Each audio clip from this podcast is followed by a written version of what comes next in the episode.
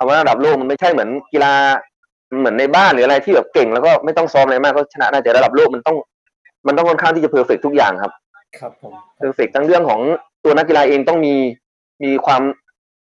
ามโดดเด่นในเรื่องของเฉพาะทางของเขาอยู่แล้วติดตัวเข้ามาด้วยแล้วก็ได้รับการส่งเสริมจากสมาคมหรือว่าจากหน่วยงานของรัฐหรือว่าเอกชนหรือว่าทุกอย่างครับในเรื่องของโปรแกรมการฝึกซ้อมแคมป์อะไรอย่างที่สหรัฐหรือที่ญี่ปุ่นเนี่ยที่เขาทำได้ผมเชื่อว่าเขาต้องทำแบบว่าอย่างจริงจังอย่างแบบเป็นระบบมากเขาถึงสามารถที่จะแบบพัฒนาได้จนสามารถที่เป็นนักกีฬาระดับโลกได้ครับอันนี้เรามองย้อนกลับมาที่ไทยเราทำดีแค่ไหนแล้วเราคิดว่าทุกวันนี้เราส่งเสริมดีมากพอไหมอ่ะ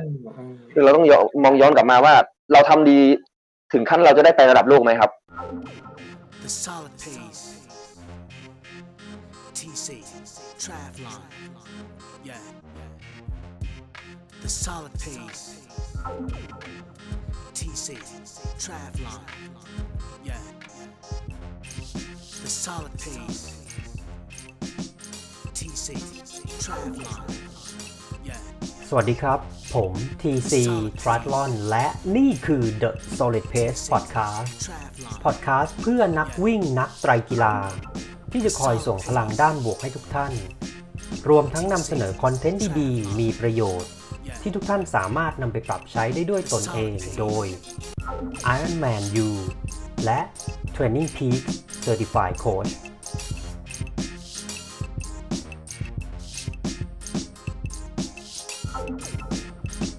วันนี้คุณสามารถรับฟัง The Solid Pace Podcast ได้ 4 ช่องทางที่ Apple Podcast Spotify ฟังผ่านเว็บได้ที่ www.tc-triathlon.com/thesolidpacepodcast หรือฟังที่ Facebook Page ได้ที่ www.facebook.com/mrtc triathlon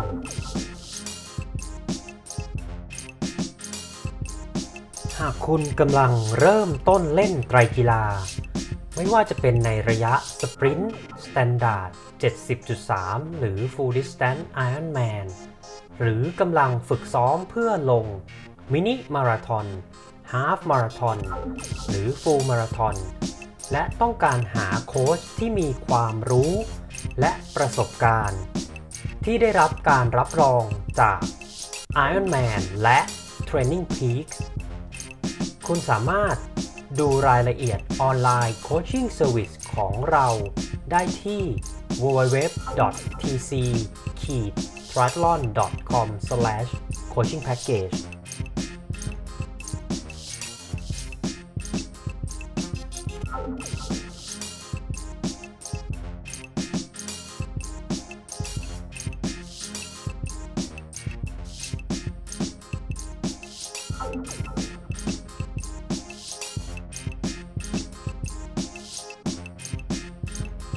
TC Triathlon ขอแนะนำผลิตภัณฑ์ Precision Hydration แท็บเล็ตจากประเทศอังกฤษ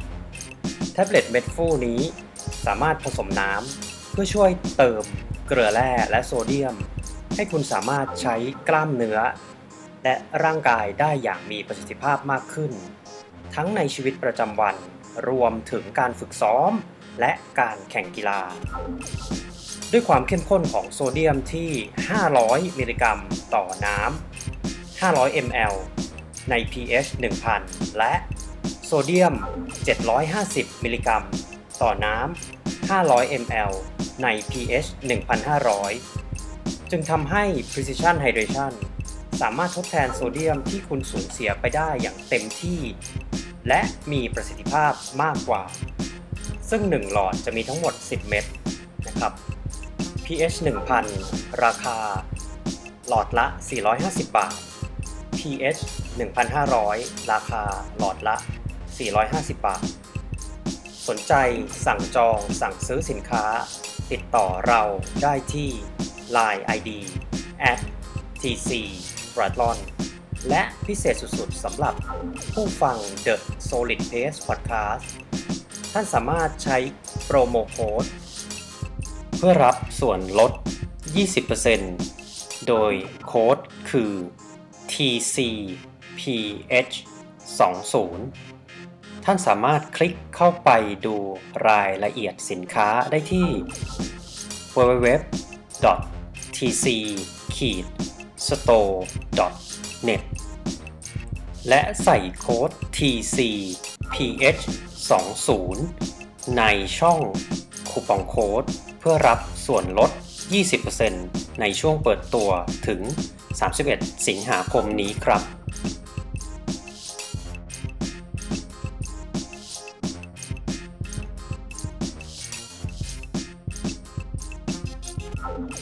ในสถานการณ์ปัจจุบันที่ทุกคนต้อง work out at home หรือฝึกด้วยตัวเองที่บ้านเราจะทำยังไงให้การฝึกซ้อมด้วยตัวเองมีประสิทธิภาพและเห็นผลลัพธ์มากที่สุด TC Triathlon ขอแนะนำ Personalized PT โปรแกรมโดย Stage Five ซึ่งเราจะนำผู้เชี่ยวชาญด้าน Strength and Conditioning มาช่วยออกแบบรูปแบบการออกกำลังกายและมีมิติชี้วัดการวัดผลการออกกำลังกายที่ได้รับมาตรฐานสากลมาช่วยให้การออกกำลังกายจากที่บ้านของท่านมีประสิทธิภาพและเห็นผลลัพธ์ที่ดีขึ้นติดตามรายละเอียดและสอบถามข้อมูลเพิ่มเติมได้ที่ Line ID @stagefireu หรือคลิกไปที่เว็บไซต์ www.stagefireu.com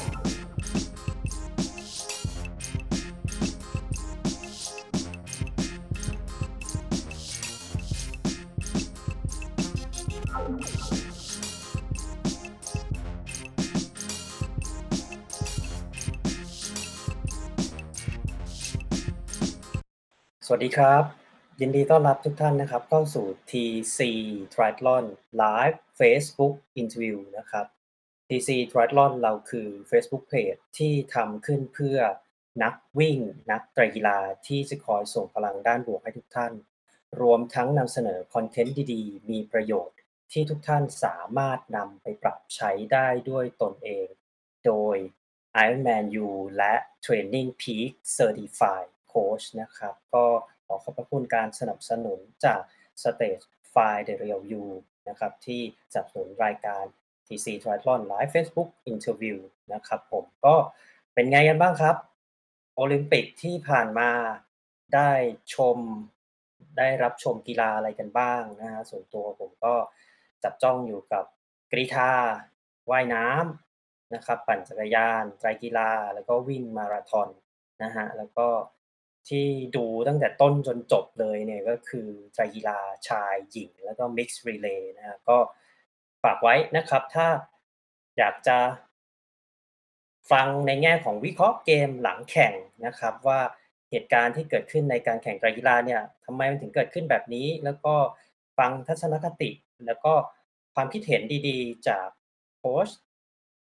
Ironman U เป็นฝ่ายหญิงนะฮะเป็นผู้หญิงนะครับดร.นีนี่นะฮะก็ได้มาพูดคุยกับเรานะครับก็อยู่ในเอพิโซดล่าสุดนะฮะของ The Solid Pace Podcast นะครับรวมทั้งโค้ชนูนูซึ่งเป็น World Triathlon Coach Level 2 ด้วยท่านก็สลับเวลามาพูดคุยแล้วก็ให้ความคิดเห็นนะครับเกี่ยวกับเกมการแข่งขันไตรกีฬาชายหญิงแล้วก็ Mixed Relay นะฮะก็รับฟังได้ที่ Apple Podcast Spotify Podbean นะครับ www.tc-triathlon.com/thesolidpacepodcast นะครับผมอ่ะวันนี้นะครับเป็นไงกันบ้างฮะเสาร์อาทิตย์นี้หลายๆคนคงตื่นเช้าขึ้นมาเพื่อมารับชมนะฮะมาราธอนนะครับมาราธอนคือการวิ่ง 42.195 กิโลเมตรหรือว่า 26.2 ไมล์นะฮะก็เป็นหนึ่งในชนิดกีฬาที่เป็นโอลิมปิกสปอร์ตมานานมากแล้วนะฮะแต่ว่าในประเภทหญิงเนี่ยเพิ่งจะมีบรรจุเข้าแข่งขันครั้งแรกในปี1984ที่ลอสแองเจลิสโอลิมปิกนะครับผมแล้วก็วันนี้นะฮะเป็นเกียรติอย่างยิ่งครับเราจะได้มาพูดคุยนะฮะแล้วก็ถ้าใครมีคำถามเนี่ยก็ส่งกันมาได้เลยนะครับคอมเมนต์กันเข้ามาได้หรือว่าจะแอดไลน์มาได้นะฮะก็แอดมาที่ Line ID @tctriathlon นะครับผมก็ มีคำถามมีฟีดแบ็กหรือข้อแนะนำใดๆนะครับส่งมาได้เลยนะฮะแล้วก็ชมกันอยู่ที่ไหนนะครับที่จังหวัดไหนที่ท่านชมอยู่ที่ประเทศไหนที่ท่านชมอยู่ตอนนี้เป็นยังไงกันบ้างครับสถานการณ์โควิด -19 เริ่มคลี่คลายลงหรือว่าออกกำลังกายเอาท์ดอร์ได้บ้างไหมหรือว่าอะไรยังไงก็ทักมาพูดคุยกันได้นะครับก็ขอขอบคุณทุกท่านที่จูนอินเข้ามาแล้วก็มารับชมนะรับฟังกันในวันนี้นะครับอย่าลืมว่าถ้าจบในส่วนของไลฟ์ Facebook Interview วันนี้แล้วท่านอยากจะฟังย้อนหลังนะครับก็เช่นเดิมนะครับฟังได้ที่ The Solid Pace Podcast นะครับเป็น podcast เพื่อนักวิ่งนักไตรกีฬาโดย TC Triathlon นะครับผมก็เพื่อไม่ให้เป็นการเสียเวลานะครับวันนี้ผมขออนุญาตแนะนำแขกรับเชิญ2ท่านนะก็ต้องขอบพระคุณทั้ง2ท่านนะที่สละเวลามาพูดคุยกับพวกเรานะครับผมก็บอกใบ้ไว้ก่อนทั้ง2ท่านเนี่ยผ่านโอลิมปิกมาแล้วครับคือ Rio Olympic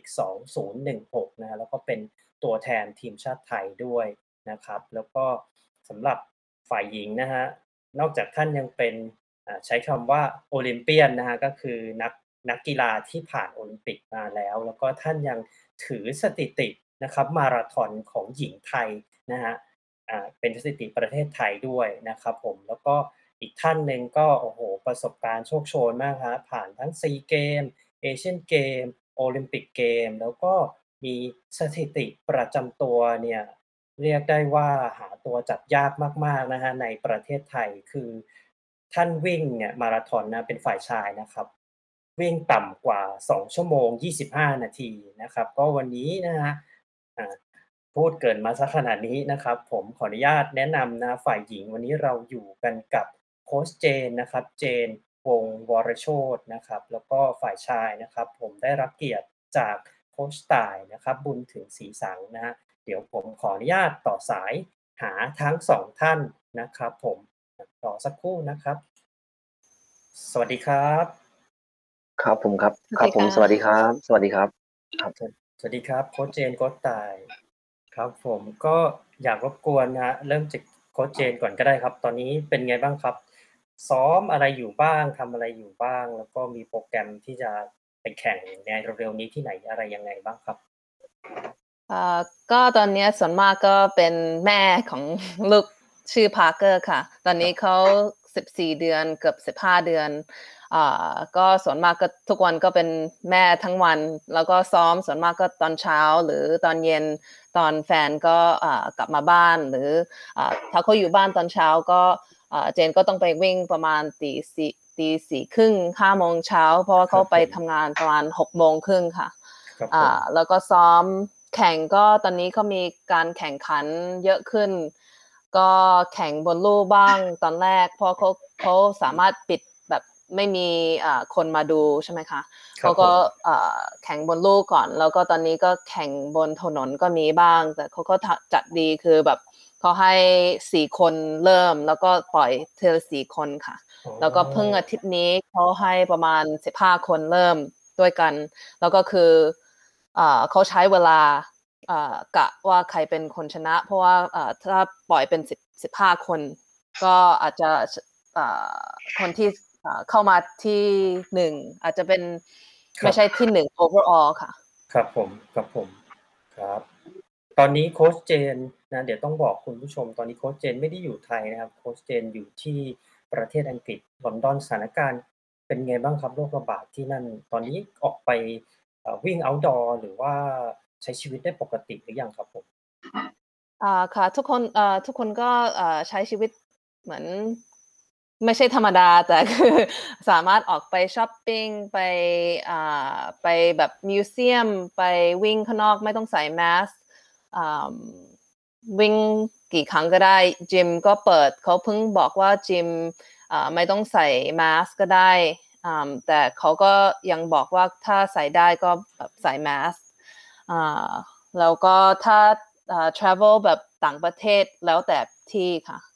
เขาจะบอกว่าแบบมี quarantine หรือไม่มี quarantine แต่ก็เริ่มดีขึ้นแต่มันก็มีแบบdelta variant ที่เข้ามาเหมือนกันแต่บางคนก็ยังห่วงอยู่ค่ะ โอเคครับสวัสดีครับโค้ชต่ายบุญถึงครับสวัสดีครับครับสวัสดีครับโค้ชต่ายเป็นไงบ้างครับตอนนี้ซ้อมไปแข่งงานไหนทำอะไรอยู่บ้างแล้วก็จะมีแข่งทีเมื่อไหร่ครับผมครับตอนนี้คือผมก็อยู่ที่แคมป์ที่700ปีที่เชียงใหม่เหมือนเดิมที่เป็นแคมป์ประจำของนักวิ่งระยะไกลที่มาเก็บตัวอยู่ที่นี่ครับแต่พอดีช่วงนี้อย่างที่เราทราบกันคือสถานการณ์มันค่อนข้างที่จะลำบากในเรื่องของการฝึกซ้อมเพราะว่าเรื่องของสนามแล้วก็คือทุกที่ที่เป็นแบบว่าที่เราสามารถซ้อมได้ปกติคือเขาก็จะปิดนะครับแล้วก็ทำได้เท่าที่พอทำได้ก็คืออาจจะมีการวิ่งไปแบบในภูมิประเทศที่เป็นป่าเป็นอะไรบ้างที่แบบว่าแบบให้มันเหมือนกับคือแบบหลบผู้คนอะไรอย่างเงี้ยครับก็คือเราต้องรักษาเมนเทนเรื่องของความฟิตไว้ในระดับหนึ่งครับถึงแม้ว่าตอนนี้ไอ้เรื่องของรายการแข่งขันต่างๆเนี่ยมันในไทยมันก็จะเลื่อนไปหมดเลยครับแล้วก็ยังไม่มีอะไรแน่นอนว่าโปรแกรมในการแข่งขันที่จะถึงคือเร็วๆล่าสุดเนี่ยมันจะเป็นงานไหนเพราะว่าเรายังไม่สามารถที่จะมองอนาคตได้ว่ามันจะมีการแข่งขันเร็วสุดเมื่อไหร่แต่เราก็เตรียมร่างกายไว้ประมาณสัก 70% อะไรเงี้ยครับในการเตรียมตัวว่าเราทำอะไรมากกว่านี้ไม่ได้ครับครับครับผมแล้วในอนาคตใกล้ๆนี้ถ้า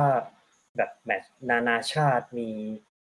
วางแผนไปแข่งที่ไหนอะไรยังไงไหมครับตอนแรกครับคือในปีนี้มันจะมีเป็นโครงการซีเกมครับซึ่งตอนแรกที่เวียดนามนี่จะจัดปลายปีนี้แต่พอดีตอนนี้เราได้รับการยืนยันแล้วว่าคงจะเลื่อนไปเป็นปีหน้าครับพอปีหน้าก็อาจจะเป็นประมาณกลางๆปีครับอันนี้คือแมตช์นานาชาติ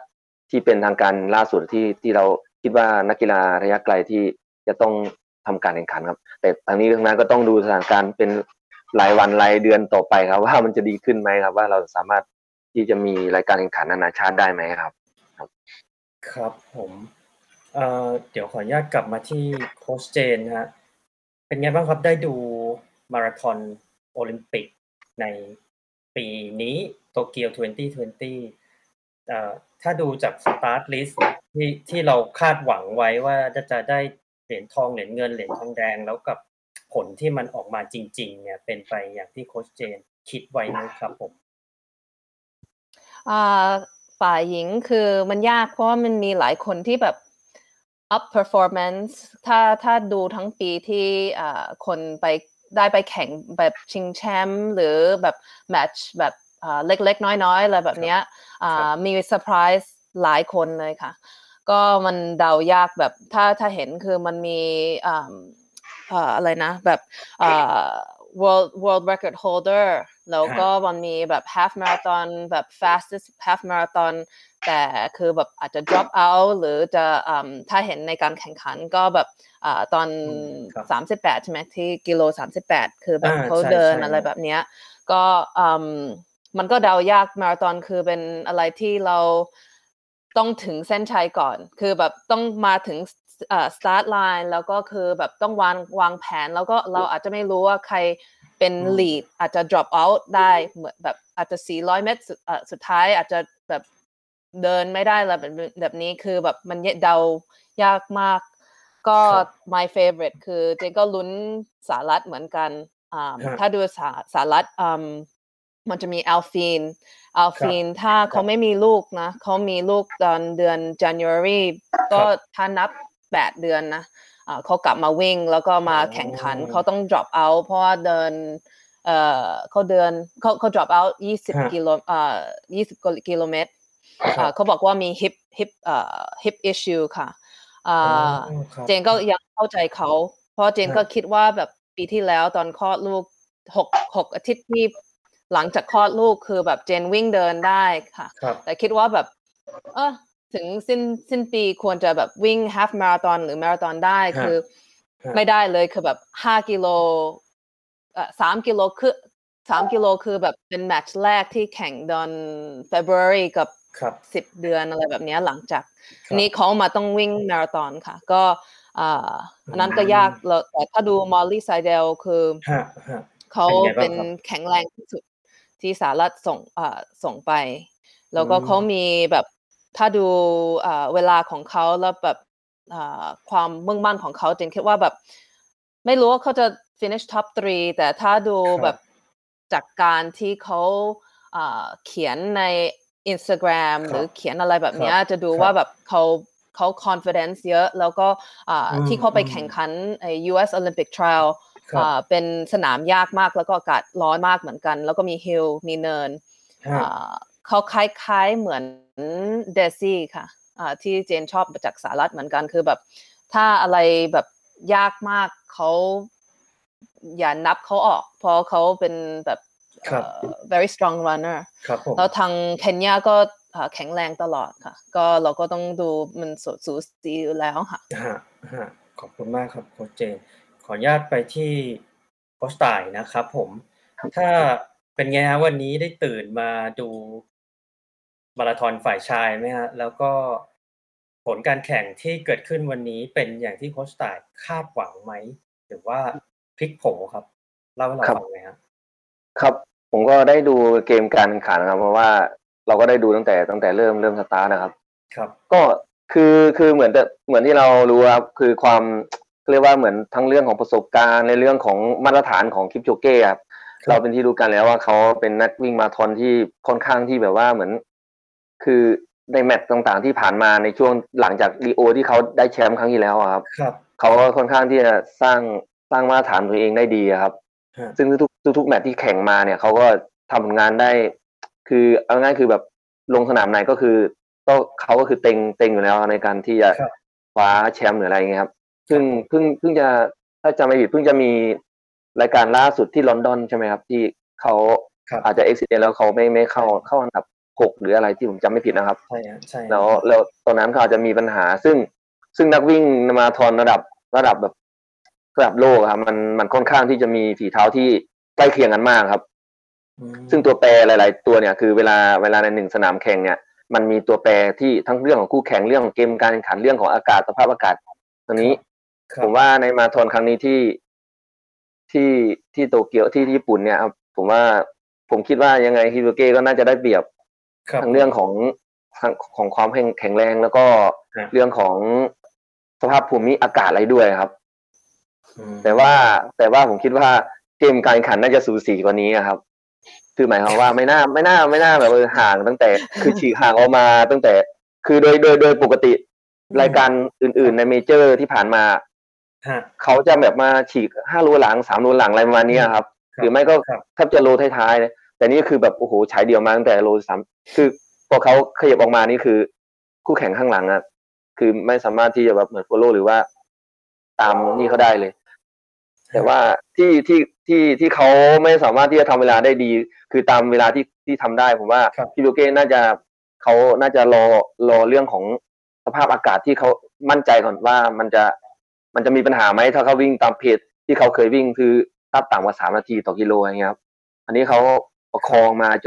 นเขามั่นใจแล้วว่าไม่มีปัญหาไม่อุบัติเหตุแน่นอนหลังจากโลที่30มาเนี่ยเขาก็เลยสามารถที่จะทำเพจที่แบบว่าเหมือนเป็นเพจที่เขาเคยทำได้อะไรเงี้ยครับแล้วนักกีฬาที่แบบตามเขามาก็ตามมาไม่ได้ซึ่งตัวนี้มันเป็นประสบการณ์ของเขาด้วยครับที่ทำให้เขาสามารถที่จบมาราธอนในแบบในแชมป์ครั้งที่2ครั้งนี้ได้ครับถ้าเราดูมาราธอนชายเนี่ยเราจะเห็นว่าตั้งแต่กิโลเมตรที่1ถึง30เนี่ยทุกคนก็จะพยายามที่จะเกาะกลุ่มกันแล้วก็อย่างที่คุณต่ายได้ให้ความคิดเห็นไว้ก็คือคิปโชเก้เกาะกลุ่มแล้วก็วิ่งจนตัวเองแน่ใจว่าไม่มีอะไรผิดพลาดแล้วก็ถ้าเราสังเกตเนี่ยสปลิตช่วงตั้งแต่กิโลเมตรที่30ถึง35เนี่ยคิปโชเก้กดลงไปที่ประมาณเพส253 254ใช่ครับซึ่งตรงนั้นเนี่ยทำให้เกมมันเปลี่ยนไปเลยแล้วก็พอหลังจากกิโลเมตรที่35นะไปจนถึง40เพสก็ยังไม่ได้ช้าลงนะคือเพสยังเป็นเพสเลข2อยู่ตรงนี้ถ้าผมถามในมุมมองนักวิ่งมาราธอนที่คุณต่ายผ่านประสบการณ์ในระดับนานาชาติมาแล้วเนี่ยถ้า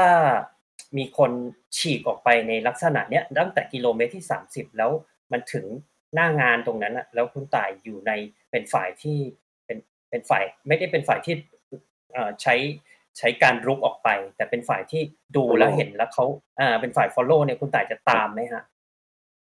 เราต้องประเมินคู่แข่งด้วยครับว่าเขาเป็นใครที่ตามที่เขาฉีกออกไปครับ ตอนนี้เหมือนที่บอกตอนแรกครับว่าพี่จูเก้เนี่ยเขามาทางข้างสูงครับแล้วช่วงเขามีเวลาในการเตรียมตัวมาเนี่ยค่อนข้างนาน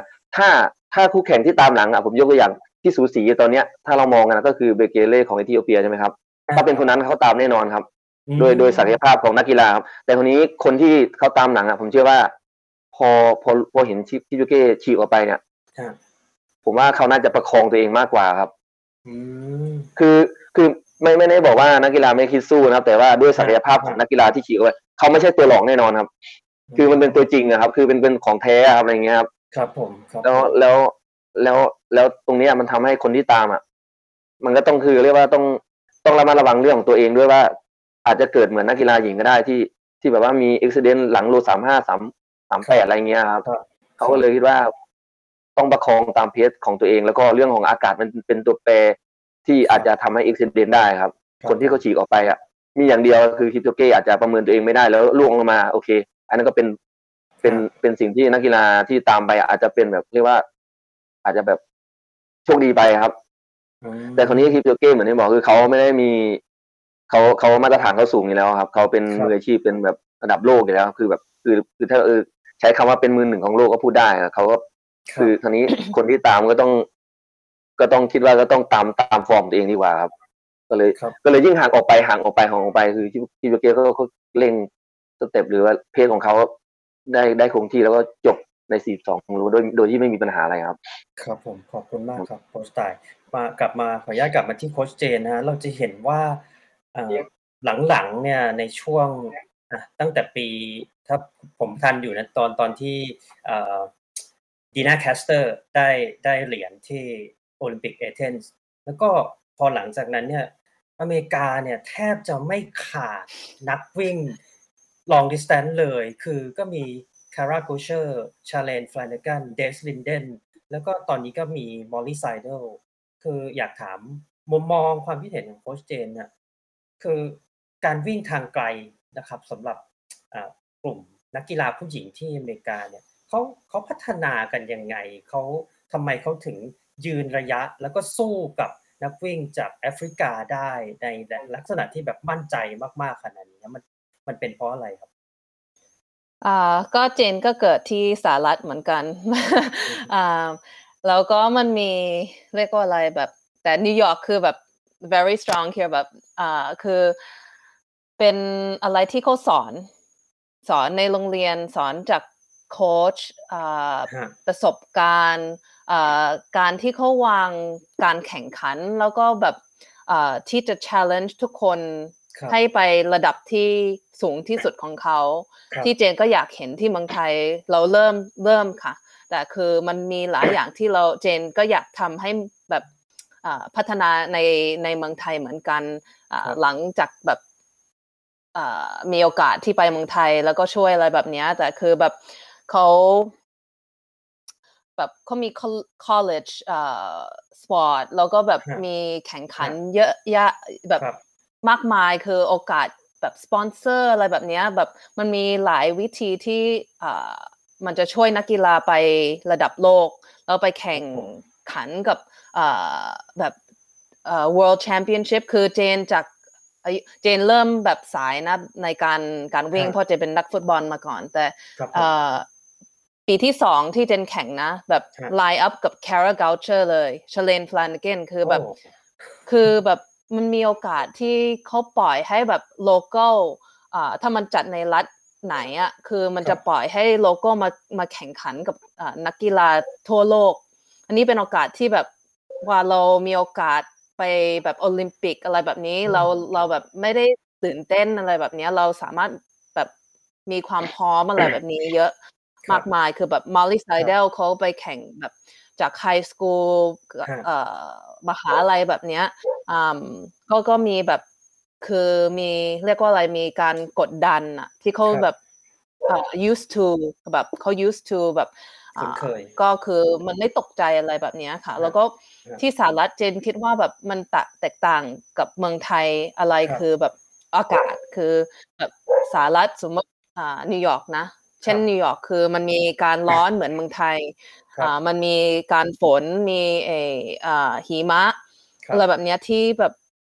เราก็สู้ทุกอย่าง แล้วก็มีการแข่งขันในindoor เหมือนกันมี cross country อะไรแบบนี้ที่ยังที่เมืองไทยก็ยังไม่เห็นคือแบบ not the same ค่ะcompetition ที่เอเชียก็มันมีบ้างแต่คือเจนคิดว่าแบบทุกประเทศก็ต้องแบบเริ่มเชิญแบบคนไทยถ้าแบบมันมีฝีมือคือเราต้องส่งนักกีฬาของเราไปบ้างค่ะคือเจนก็อยากแบบช่วยเปิดโอกาสให้ทุกคนแบบไปแข่งทั่วโลกถ้ามีคอนเนคชั่นอะไรแบบนั้นเราควรจะช่วยทุกคนคือแบบมันจะเป็นโอกาสดีให้ทุกคนไประดับโลกค่ะได้ครับได้ครับคราวนี้อยากให้โค้ชเจนแชร์เรื่องราวในตอนที่คัดเลือกไป Rio Olympic ครับมันมีขั้นตอนอะไรยังไงบ้างครับกับการที่เราเป็นนักวิ่งคนหนึ่งแล้วก็ชอบกีฬาวิ่งมาราธอนแล้วก็อยากที่จะไปวิ่งมาราธอนในโอลิมปิกขั้นตอนแบบขั้นแรกเนี่ยมันจะต้องทำยังไงยื่นเวลาที่ไหนเวลาที่ต้องเป็นโอลิมปิกสแตนดาร์ดมันอยู่ที่เท่าไหร่ฮะบอกพวกเราหน่อยครับผมค่ะก็เจนเริ่มถ้านับแบบเรื่องวิ่งคือเจนเริ่ม2010นะตอนวิ่งแรกๆแล้วก็พอดีคือเจนแค่แบบไปลงเรสแล้วก็ได้ที่10อะไรแบบเนี้ยแล้วก็คืออันที่2อาทิตย์ที่ผ่านไปก็เจนไปแข่งอีกงานนึงก็ได้ที่2แล้วก็ต้องไปดูคลับแล้วก็ตอนไปแข่งโค้ชของเจนเขาบอกว่าแบบแบบมันมีลอนดอน2012ถ้าอยากqualify อีก2ปีเจนก็ไปดูพอเจนแข่งฟุตบอลเจนก็ดูว่าระดับของไทยเป็นอะไรบ้างอันนี้เจนก็ไปดูของไทยเจนก็บอกhalf เจนก็ต้องวิ่งเวลานี้แล้วก็คูณ2เจนก็ไปเก็บฝึกซ้อมตัวเองถึงเจนไปวิ่ง2ชั่วโมง40ตอน2013ที่ชิคาโกตอนนั้นเจนก็คิดว่าไปคอนแทคของเมืองไทยตอนนั้นเจนไม่รู้ว่าคอนแทคที่ไหนอันนี้เป็นอะไรที่เจนคิดว่าต้องของไทยควรจะ improve คือ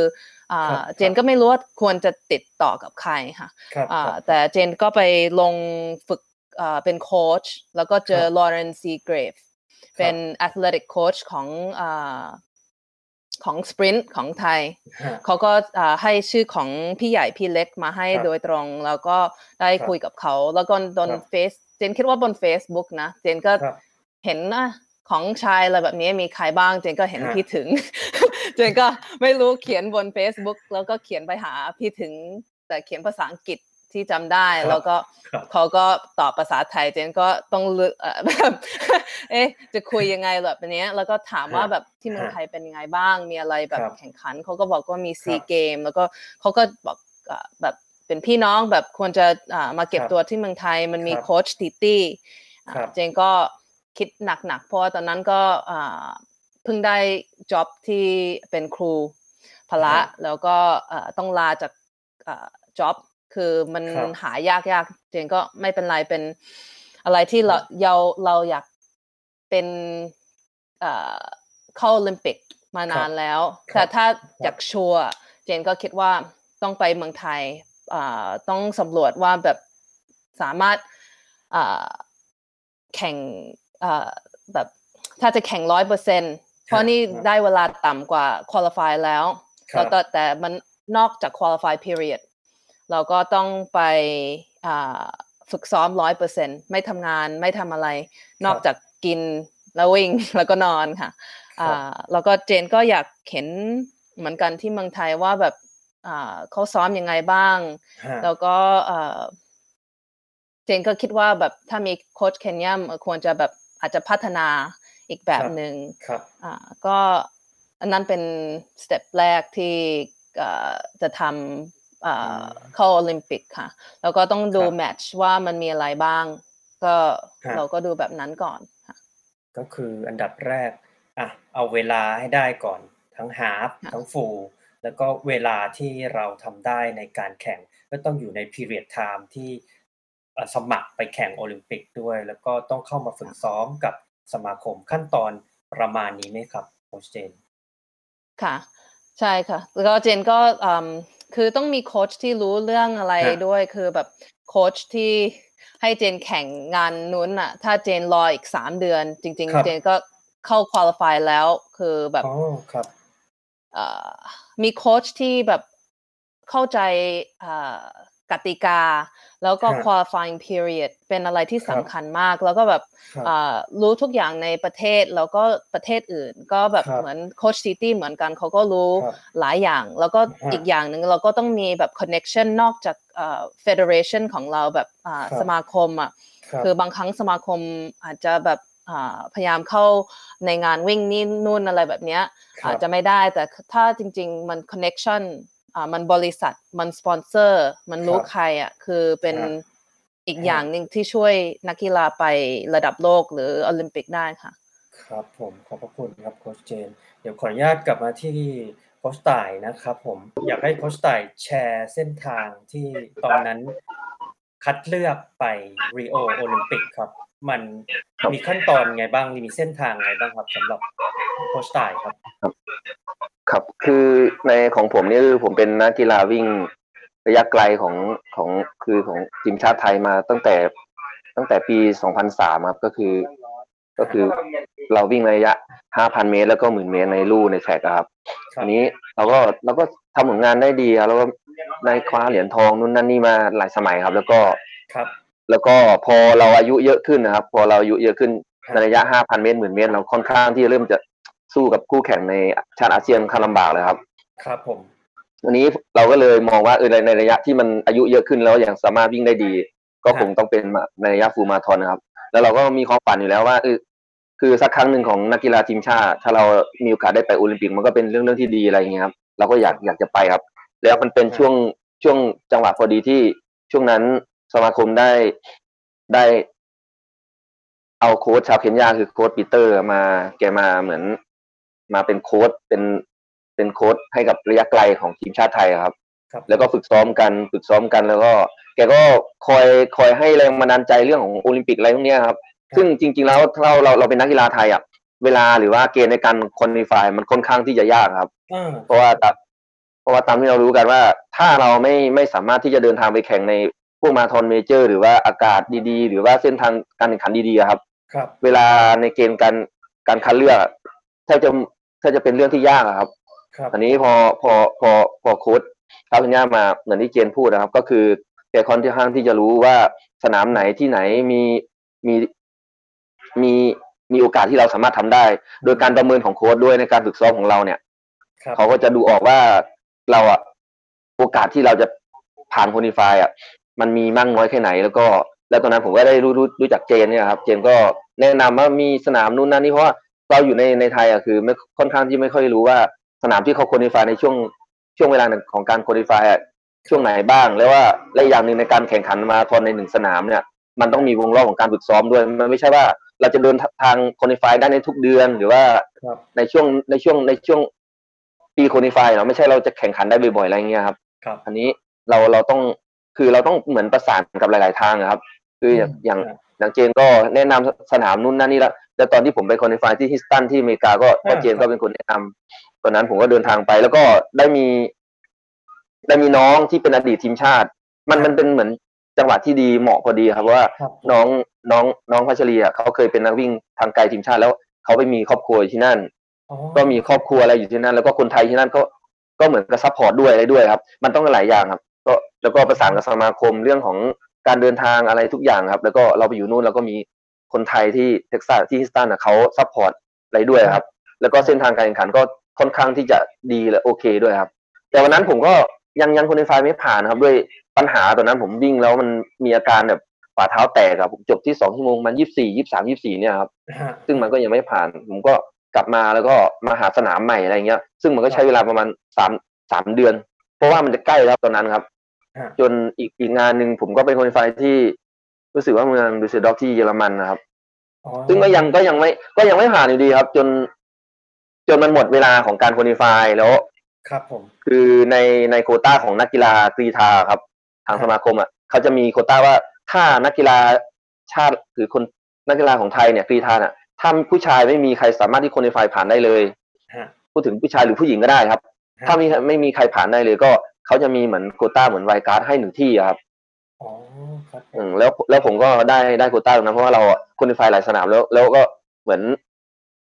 เรื่องสถิติอะไรมันก็ใกล้เคียงด้วยครับสมาคมก็เลยตัดใจให้ผมไปในโควต้านี้ครับแต่ว่าของผู้หญิงก็จะมีน้องเจแล้วก็มีพี่ฝนที่ควอลิฟายผ่านที่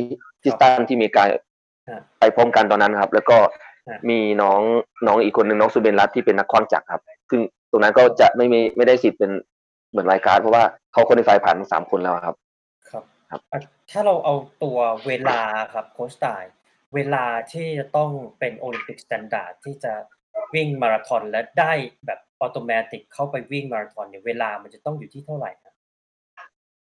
ตอนที่บราซิลที่ริโอเนี่ยคือต่ำมา2:19ครับครับผมครับซึ่งตอนนั้นผมก็คิดว่าผมก็ใกล้เคียงที่จะทำได้ครับแต่ว่าเหมือนจังหวะอะไรด้วยหลายอย่างเหมือนที่บอกครับมาทอนมันคือตัวแปรหลายๆอย่างอาจจะเกิดขึ้นระหว่างเส้นทางอะไรอย่างเงี้ยครับไม่ใช่ว่าเราเก็บตัวซ้อมดีแข็งแรงสมบูรณ์แบบพีคสุดอะไรเงี้ยเรามันจะจบการแข่งขันได้ดีเสมอไปนะครับพูดถึงมาทอนนะครับบางทีมันก็อาจจะเกิดเหตุเกิดจากนู่นนั่นนี่มันรายละเอียดมันเยอะครับครับได้ครับขอบคุณมากครับโค้ชต่ายก็เดี๋ยวขออนุญาตกลับมาที่โค้ชเจนนะครับผมถ้าเรามองในส่วนของผลการแข่งขันนะครับโค้ชเจนเราจะเห็นว่าทั้งชายและหญิงเนี่ยมีนักวิ่งจากเอเชียของเราเนี่ยเบียดเข้าไปท็อป 10 อยู่นะฮะทางฝั่งหญิงก็มีเดี๋ยวผมดูก่อนนะฮะมาโอะอิชิยามะนะครับได้อันดับที่8เวลา2:30 13 วินาทีซึ่งอันเนี้ยก็ไม่ใช่ซีซั่นเบสของเขาด้วยนะฮะฝั่งชายก็อย่างที่เราทราบกันนะครับขวัญใจชาวไทยซุกุรุโอซาโกะนะวันนี้วิ่ง2:10 41วินาทีนะครับเป็นซีซั่นเบสแล้วก็ได้อันดับที่6นะฮะก็ถามโค้ชเจนก่อนก็ได้ครับว่าโอกาสของนักวิ่งไทยเนี่ยที่ในอนาคตจะไปโอลิมปิกเนี่ยโค้ชเจนคิดว่ามีมากน้อยแค่ไหนแล้วก็อีกคำถามนึงโอกาสของนักวิ่งเอเชียครับที่จะติดเหรียญทองเหรียญเงินเหรียญทองแดงเนี่ยมันเป็นไปได้ไหมครับเจนคิดว่าไงบ้างครับเจนคิดว่าถ้าแบบ1โอลิมปิกทุกปีทุกครั้งที่เขามีมันอยู่ในอากาศร้อนคือคนไทยได้เปรียบ 100% ถ้าแบบการแข่งขันนะตอนนี้ถ้าคุยกับเรื่องแบบพร้อมความพร้อมแล้วsupport ทีมอะไรแบบเนี้ยอันนี้เป็น1อย่างที่มันเจนคิดว่าแบบเป็นอะไรที่แบบมันหยุดคนไทยที่แบบไประดับโลกหรืออะไรแบบเนี้ยnext step คือถ้าแบบต้องการ support จาก company ต้องการแบบsupport จากอะไรนะแบบสมาคมอีกแล้วก็ประเทศอื่นแบบคือเราต้องมีแบบ system ที่แบบคือเราถึงระดับนี้แล้วเราก็ได้ support แบบนี้นอกจากนี้คือแบบถ้าคุยเรื่องของเจนกับพี่บุญถึงนะคือแบบเราได้ถึงระดับโอลิมปิกแล้วสมมุติถ้าอยู่ในสหรัฐนะคือเขารับรองเลยคือแบบเราจะเข้างานนี้งานนู้นคือใน2ปี3ปีอ่ะเขาจะมองบนโปรไฟล์ของเราคือแบบแบบคนนี้เคยวิ่งโอลิมปิกมาแล้วอาจจะเขายังไม่ได้แข่งมีโอกาสแข่งอะไรแบบเนี้ยคือเขา more acceptance คือแบบจะให้เราเข้าในแบบเราก็มี support ด้วยคือแต่ถ้าแบบอยู่ในเมืองไทยอาจจะแบบมันเกี่ยวกับแบบคนรู้จักหรือมี company อะไรแบบเนี้ยอาจจะแบบ influencer ถ้าแบบคุยง่ายๆอ่ะที่ลอนดอนก็มันยากเหมือนกันแต่คืออันนี้เป็นอะไรที่เราต้องปรับหรือนักกีฬาเราต้องเป็นโค้ชเหมือนกันคือแบบเจนก็ไม่ใช่อายุแก่มากแต่แก่ขึ้นแล้วก็เป็นโค้ชแต่เจนก็มีสายคอนเนคชั่นอะไรแบบนี้แล้วก็คือเราก็ต้องเปิดโอกาสให้ next generation เหมือนพี่บุญถึงเหมือนกันเป็นโค้ชเหมือนกันคือเราก็พยายามแบบbuild connection ให้นักกีฬาใช้ประสบการณ์ของเราแล้วก็ใครที่เรารู้เพื่อที่ให้คนอื่นเปิดโอกาสให้แบบเขาอาจจะเข้าโอลิมปิกได้คือนี่เป็นอะไรที่เราต้องทำแต่ถ้าดูแบบท็อป 10 น่ะ ถ้าดูคิเรนใช่ไหมคิเรนก็เป็น 5,000 หมื่นเมตรก็แข่งถ้าเขาสามารถแบบเจนคิดว่าเขาควรจะอยู่ใน 5,000 หมื่นไปก่อนแล้วก็ค่อยๆไปในมาราธอนเขาก็มีความสามารถที่แบบสามารถวิ่งในมาราธอนอาจจะแบบท็อป10ได้ค่ะคือถ้าดูเกณฑ์คือเป็นซัพพอร์ตทีมของเขาคืออะไรเขาไปฝึกซ้อมกับ Bowerman Track Club ใช่อ่ะระดับโลกค่ะคือแบบเขาแบบเจนอยู่สหรัฐเจนก็ไม่ได้แบบมันมีไม่มีโอกาสที่แบบไปแข่งแบบนั้นเพราะว่าแบบเขาได้จากมหาลัยเจนไม่ได้แข่งแอธเลติกในมหาลัยนอกจากนั้นคือมันจะยากสำหรับคลับเพราะหลังจากมหาลัยส่วนมากคนที่เมืองไทยเหมือนกันก็ต้องไปหาแบบมากินมาหาใช่ไหมคือแบบไปทำงานอะไรแล้วก็หาคลับอะไรแบบเนี้ยคือมันไม่ใช่ง่ายนะคะคือแบบเหมือนเจนก็อยากไปเก็บตัวที่อื่นเหมือนกันแต่คือมันแพงก็แต่ที่เมืองไทยเจนก็บอกแบบคือเราสามารถ build camp ที่เมืองไทยแล้วก็ทำให้คล้ายๆกันแล้วก็ใช้ connection ให้โอกาสให้แบบนักกีฬาในอนาคตเข้าในtop 10ได้แน่นอนคือแบบคิดว่าใน10ปีอ่ะควรจะฉันได้คนหนึ่งค่ะใน 5,000 หมื่นหรือโอลิมปิกค่ะความเป็นไปได้ที่ประเทศไทยจะมีในลักษณะAcademy แบบ Bowerman Track Club เนี่ยถ้าเกิดขึ้นในประเทศไทยโค้ชเจนมองว่าไงครับมันเป็นไปได้ไหมครับก็เป็นไปได้แต่คือเราต้องทำงานด้วยกันคือแบบเหมือนพี่บุญถึงเป็นโค้ชที่อาจจะอยู่ในเชียงใหม่แล้วก็มีโค้ชที่อื่นอะไรแบบนี้แล้วก็ต้องช่วยด้วยกันว่านักกีฬาคนนี้มีความสามารถไหมถ้ามีความสามารถเราต้องดึงมาด้วยกันแล้วก็ช่วยสมาคมหาคนที่แบบมี talent แล้วก็ give opportunity มาซ้อมด้วยกันแล้วฝึกซ้อมด้วยกันเพราะว่าต้องถ้าดูเคนยา50คน100คนไปซ้อมด้วยกันน่ะคือมันจะทำให้เราแบบแข็งแรงอะไรแบบนี้ด้วยค่ะแล้วก็แบบถ้าทำแบบนี้ควรจะได้แล้วก็คือเปิดโอกาสให้ใครในแคมป์เนี้ยไปที่อื่นไปฝึกซ้อมในด้วยทั้งกลุ่มนะไม่ใช่แบบส่ง1คน2คนมันยากนะคะที่แบบที่พี่บุญถึงเขาคุยถึงแบบไปแค่แบบไปแข่งขันที่ฮิวสตันเป็นอะไรที่เขาแบบพี่บุญถึงแล้วพี่ฝนไม่เคยเจอแต่ถ้าแบบมีคนไทยคือมันจะเป็นอะไรที่แบบเรามั่นใจมีคนเราสามารถพูดภาษาได้แล้วก็แบบมีอาหารที่เราชินอะไรแบบนี้แล้วที่แบบฟลุกที่แบบที่เหมือนพี่บุญถึงไปแข่งที่ฮิวสตันคือเขาฝ่าเท้าเขาแตกใช่ไหมคือเจนก็เคยแข่งที่ฮิวสตันเหมือนกันที่ฮิวสตันเป็นถ้าไม่รู้คือสนามของเขาอ่ะเจนกลัวมากเจนไม่ได้อยากวิ่งในสนามฮิวสตันเพราะมันเป็นคอนกรีต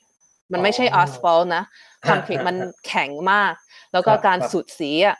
แล้วก็ถ้าดูรองเท้าของพี่ถึงแล้วก็ของเจนเหมือนกันของเจนก็ได้บางอย่างของจากเมืองไทยตอนอยู่กับ New Balance แล้วก็เจนก็มีบางอย่างของสหรัฐแล้วก็ถ้าพี่บุญถึงเขาบอกเหมือนกันตอนนั้นตอนซ้อมบางวันก่อนแข่งอ่ะเขาบอกว่าแบบใส่รองเท้าแล้วก็แบบรู้สึกความเย็นอ่ะเข้ารองเท้าเพราะรองเท้าของเมืองไทยอ่ะมันจะแบบเรียกว่าอะไรแบบมันซึมง่ายอะไรแบบเนี้ยแต่ของสหรัฐหรือที่same brand อ่ะที่อื่นอ่ะมันจะหนาอาจจะหนานิดนึงมันเกี่ยวข้องกับตอนแข่งค่ะเหมือนถ้าเราดูคลิปโชเก้ตอนปีนี้ที่แข่งแล้วก็คนอื่นอันนี้แค่คุยกับรองเท้าอ่ะcarbon fiber รองเท้า carbon fiber เกือบ300 US นะถ้าไม่มีเงินหรือไม่มีสปอนเซอร์อันนั้นเป็นหนึ่งอย่างที่เขาบอกถ้าเขาคุยในวันนี้ที่เขาแข่งเขาบอกว่าแบบมันdifference จากหนึ่งแอธลีตถึงอีกคนหนึ่ง90วินาทีคืออันนั้นไม่ใช่ทั้ง overall ค่ะ90อันนั้นไม่ได้นับถึงอย่างอื่นอันนี้ยังไม่ได้คุยจากnutrition น้ำแข็งคนที่แบบเรามาช่วยอะไรแบบนี้เหมือนถ้าดูแบบ Asian Game อ่ะ ถ้าเทียบของไทยแล้วก็ไปเทียบของสหรัฐอ่ะสหรัฐมันมีสตาฟอยู่แล้วไม่ต้องใช้นักกีฬามาเป็นช่วยกันที่เอเชียนเกมน้องสังชัยอ่ะเขาต้องไปช่วยพี่ฝนก็ต้องไปช่วยหรือมันต้องมีแบบสตาฟที่เป็นนักกีฬามาช่วยเพราะว่าเราไม่ได้ส่งหลายคนมาช่วยแล้วก็มันเกี่ยวหลายอย่างในทำให้แอธลีต successful วันที่แข่งขันค่ะมันมีหลายอย่างเราต้องแบบช่วยปรับปรุงด้วยกันแล้วก็ช่วยเพื่อที่ให้โอกาสในนักกีฬาในอนาคตค่ะครับขอบพระคุณครับโค้ชเจนเดี๋ยวขออนุญาตกลับมาที่โค้ชต่ายนะครับผมโค้ชต่ายครับถ้าโค้ชต่ายมองวันเนี้ยซุกุรุโอซากะคือตัวเขาเนี่ยถ้าเราดูเกมเนี่ยเขาวิ่งมาในลักษณะที่พยายามที่จะเกาะกลุ่มที่เป็นกลุ่มตามเพื่อให้ได้ลุ้นเหรียญเงินเหรียญทองแดงแต่สุดท้ายเนี่ยมันไม่ได้แล้วก็เขาก็ได้ที่6ไปคือผมก็มองว่ามันก็เป็นอันดับที่ดีมากๆเลยนะของนักวิ่งชายที่มาจากเอเชียที่สามารถยืนระยะสู้กับนักวิ่งจากแอฟริกาแล้วก็ทางยุโรปได้คือถ้าเรามองในลักษณะที่เป็นเหรียญเงินเหรียญทองแดงเนี่ยจริงๆทั้งบาเชอับดีแล้วก็นากิยี่เนี่ยเขาก็มาจากโซมาเลียใช่ไหมฮะก็คือโอซากะเนี่ยสู้กับทางคนแอฟริกันได้แล้วก็อยากถามโค้ชต่ายฮะโอกาสที่นักวิ่งเอเชียจะขึ้นไปถึงโพเดียมมันเป็นไปได้ไหมฮะมันมีมากน้อยแค่ไหนแล้วก็โอกาสที่นักวิ่งไทยเนี่ยในอนาคตจะไปโอลิมปิกอีกสักครั้งหนึ่งมันจะเป็นไปได้ไหมครับคิดว่าไงบ้างครับโค้ชต่ายครับเอาของในกรณีของมาราธอนเมื่อเช้านะครับที่เราพูดถึงนักกีฬาระดับเอเชียที่จะสามารถคว้าเหรียญในโอลิมปิกหรือระดับโลกได้ครับคือผมว่าผมก็แอบเชียร์นะครับโอซากะครับคือผมเชียร์นักกีฬาในภูมิภาคอาเซียนแล้วในเอเชียแล้วในการที่จะต่อสู้หรือว่าแข่งขันในระยะไกลซึ่งค่อนข้างที่จะยากในทุกๆระยะไม่ว่าจะเป็นตั้งแต่ระยะกลางขึ้นมา 1,500 เมตร 5,000 เมตร 10,000 เมตรหรือทั้งระยะฟูลมาราธอนนะครับซึ่งตรงนี้เราเป็นที่ทราบกันแล้วว่าไอ้ความแข็งแกร่งหรือว่าเรื่องของพันธุกรรมของคนแต่ละภูมิภาคในโลกเนี่ยมันมีความแข็งแรงและแตกต่างกันไปนะครับถ้าเราพูดถึง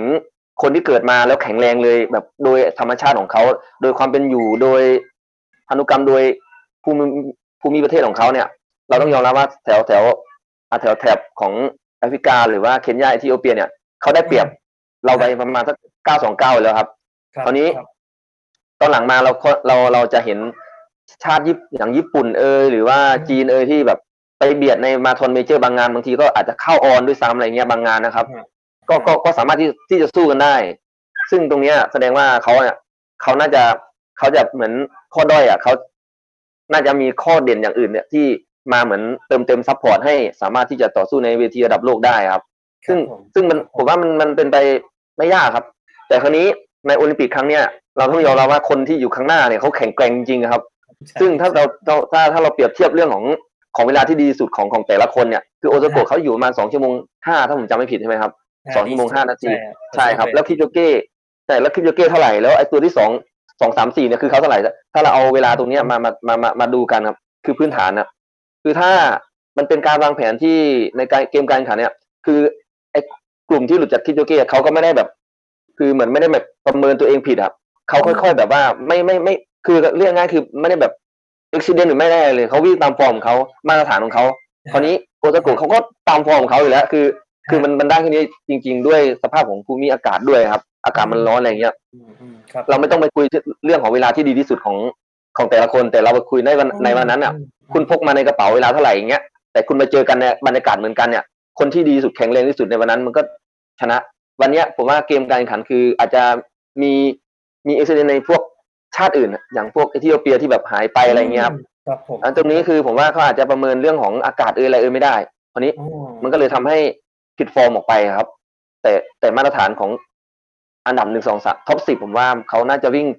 ในการที่วางแผนมาเป็นอย่างดีซึ่งสามารถที่จะทำให้ผลงานได้ดีขนาดนี้ครับนี้เราครับเรามาพูดถึงนักกีฬาไทยว่าในอนาคตข้างหน้าครับว่าจะ จะไปได้ไกลแค่ไหนหรือว่าสู้ในระดับโลกหรือไปโอลิมปิกได้ครับผมว่าโอกาสมันคือทุกอย่างมันมีโอกาสอยู่แล้วครับแต่ว่ามันขึ้นอยู่กับว่าเรามีความตั้งใจที่อยากให้มันเกิดขึ้นมากแค่ไหนคือความมุ่งมั่นหรืออะไรต่างๆแล้วมันไม่ใช่ขึ้นอยู่กับตัวนักกีฬาอย่างเดียวครับเหมือนที่เจนบอกมันขึ้นอยู่กับคนองค์กรที่ซัพพอร์ตเราเรื่องขององค์รวมทุกอย่างที่จะทำให้นักกีฬาคนนึงอ่ะประสบความสำเร็จได้ไม่ใช่มันจะมีหรือถ้าเป็นภาษาบ้านไม่ใช่จะพรสวรรค์อย่างเดียวแล้วมาพรแสวงหรือเรื่องของปัจจัยรวมวิทยาศาสตร์การกีฬาอะไรทุกอย่างอ่ะมันต้องเพอร์เฟคถ้าเราพูดถึงระดับโลกคำว่าระดับโลกมันไม่ใช่เหมือนกีฬาเหมือนในบ้านหรืออะไรที่แบบเก่งแล้วก็ไม่ต้องซ้อมอะไรมากก็ชนะได้แต่ระดับโลกมันต้องค่อนข้างที่จะเพอร์เฟคทุกอย่างครับครับผมเพอร์เฟคทั้งเรื่องของตัวนักกีฬาเองต้องมีความโดดเด่นในเรื่องของเฉพาะทางของเขาอยู่แล้วติดตัวเข้ามาด้วยแล้วก็ได้รับการส่งเสริมจากสมาคมหรือว่าจากหน่วยงานของรัฐหรือว่าเอกชนหรือว่าทุกอย่างครับในเรื่องของโปรแกรมการฝึกซ้อมแคมป์อะไรอย่างที่สหรัฐหรือที่ญี่ปุ่นเนี่ยที่เขาทำได้ผมเชื่อว่าเขาต้องทำแบบว่าอย่างจริงจังอย่างแบบเป็นระบบมากเขาถึงสามารถที่จะแบบพัฒนาได้จนสามารถที่เป็นนักกีฬาระดับโลกได้ครับทีนี้เรามองย้อนกลับมาที่ไทยเราทำดีแค่ไหนแล้วเราคิดว่าทุกวันนี้เราส่งเสริมดีมากพอไหมอ่ะคือเราต้องมองย้อนกลับมาว่าเราทำดีถึงขั้นเราจะได้ไประดับโลกไหมครับที่เราซ้อมมันอยู่ที่เรามืออาชีพพอไหมอะไรเงี้ยครับก็ต้องย้อนกลับมาดูแล้วเราก็ต้องมาถามกันเองครับว่ามันคือผมเชื่อว่ามันไม่มีอะไรที่มันทำไม่ได้ครับมันก็ทำได้แหละถ้าเราทำจริงจังอะไรเงี้ยครับอันนี้เราก็ต้องช่วยกันนะครับคือเอาคือต้องช่วยกันอย่างผมก็คือเราก็มันคือแบบมันเกินวัยที่เราจะมาเนี่ยแต่ส่วนไหนที่ผมสามารถที่จะเป็นประสบการณ์ที่ผมแบบผ่านมาอะไรเงี้ยทั้งเรื่องของการแข่งขันเรื่องการฝึกซ้อมเรื่องของอะไรหลายอย่างผมก็จะแบบเหมือนช่วยเท่าที่เราสามารถที่จะช่วยได้ครับครับครับครับได้ครับขอบพระคุณครับสำหรับความคิดเห็นของโค้ชต่ายนะฮะเดี๋ยวขออนุญาตกลับมาที่โค้ชเจนนะครับผมก็ถ้าเราดูนะฮะมาราธอนในเช้าวันเสาร์ซึ่งเป็นฝ่ายหญิงแล้วก็เช้าวันอาทิตย์ซึ่งเป็นฝ่ายชายเนี่ยเราจะเห็นนักวิ่งเนี่ย DNF กันค่อนข้างเยอะแล้วก็เหมือนทยอยที่จะร่วงกันไปทีละคนอย่างที่เด่นๆจริงที่เราเห็นก็คือซาบิเตอร์จากอิสราเอลนะที่เธอก็ถอนตัวออกไปในช่วงกิโลเมตรที่38นะฮะในจังหวะที่ตอนนั้นเนี่ยเธอก็อยู่ในตำแหน่งที่3คือจ่อและที่จะได้เหรียญทองแดงแล้วก็นอกจากนั้นก็มีนักวิ่งหลายๆท่านนะฝ่ายหญิงที่ DNF ออกไปนะครับในมาราธอนโอลิมปิกโตเกียว2020ในครั้งนี้ถามโค้ชเจนฮะถ้าอากาศมันเป็นแบบนี้ฮะแล้วมันเป็นแชมเปี้ยนชิพเรสแล้วคือเราอ่ะก็อยากจะแข่งให้มันดีที่สุดเนาะแล้วก็อยากจะทำผลงานให้มันดีที่สุดในนามประเทศของเราถ้าโค้ชเจนเข้าแข่งวันนี้โค้ชเจนจะวางแผนที่จะจัดการในเรื่องความร้อนที่เกิดขึ้นในวันแข่งยังไงดีครับในการร้อนคือเราก็ต้องไปซ้อมในอากาศที่คล้ายๆกัน ก็เป็นหนึ่งอย่างที่เจนไปซ้อมที่เมืองไทยตอนนั้นก็เจนก็รู้แบบถ้าเจนก็ได้โอกาสไปโอลิมปิกใช่ไหมมันก็ต้องเป็นในอากาศร้อนตอนที่สุดท้ายตอนเจนย้ายกลับไปสหรัฐไปซ้อมก่อนริโอก็เจนก็ประเมินว่าที่นิวยอร์กมันร้อนเท่าเมืองไทยเหมือนกันแต่เจนก็มีซัพพอร์ตทีมเหมือนครอบครัวที่เป็นอะไรที่สำคัญในการฝึกซ้อมการพร้อมตัวเจนก็บอกกลับไปสหรัฐเพราะมันคล้ายๆเหมือนเมืองไทยอันที่สองก็ต้องดูแบบร่างกายของเราก็ต้องการอะไรบ้างแบบของเจนถ้าถามนักกีฬาที่เมืองไทยแบบคือเจนแบบดริปน้ำเกลือออกแบบไหล30วินาทีไป30นาทีถ้าเกิน30นาทีที่วิ่งที่เมืองไทยแบบรองเท้าคือแบบเจนวิ่งในแบบมีน้ำเหมือนฝนตกมาถ้าดูอาจจะพี่ถึงแล้วพี่ฝนนะคือแบบเจนดูแบบเอ๊ะทำไมแบบคือเขาร้อนแล้วก็ดริปเหมือนกันแต่เจนแบบเหมือนเข้าสระว่ายน้ำเลยคือแบบเอเชียนเกมเจนก็รู้มันจะร้อนเอเชียนเกมคือร้อนมากเลยคือแบบเจนคิดว่าแบบจะ drop เหมือนกันแต่คือแบบในชิงแชมป์อ่ะเราก็ต้องคิดว่าแบบโอลิมปิกเป็นชิงแชมป์ของคนอื่นเหมือนกันเราก็ต้องดูว่าเขาอยากทำอะไรบ้างถ้าของเขาคือเข้าโอลิมปิกแล้วก็แค่ ถึงเส้นชัยเขาก็ต้องเตรียมตัวดีที่สุดแต่คือเขาอาจจะถึง finish line ใช่ไหมคะแต่คนที่ DNF เขา DNF เพราะว่าอะไรเพราะว่าถ้าดูในปีนี้เดือน September October November มีลอนดอนมีบอสตันมาราธอนมีชิคาโกมีอะไรที่แบบเขาอาจจะได้เงินเยอะกว่าที่เขาได้เหรียญถ้าเขาคิดว่า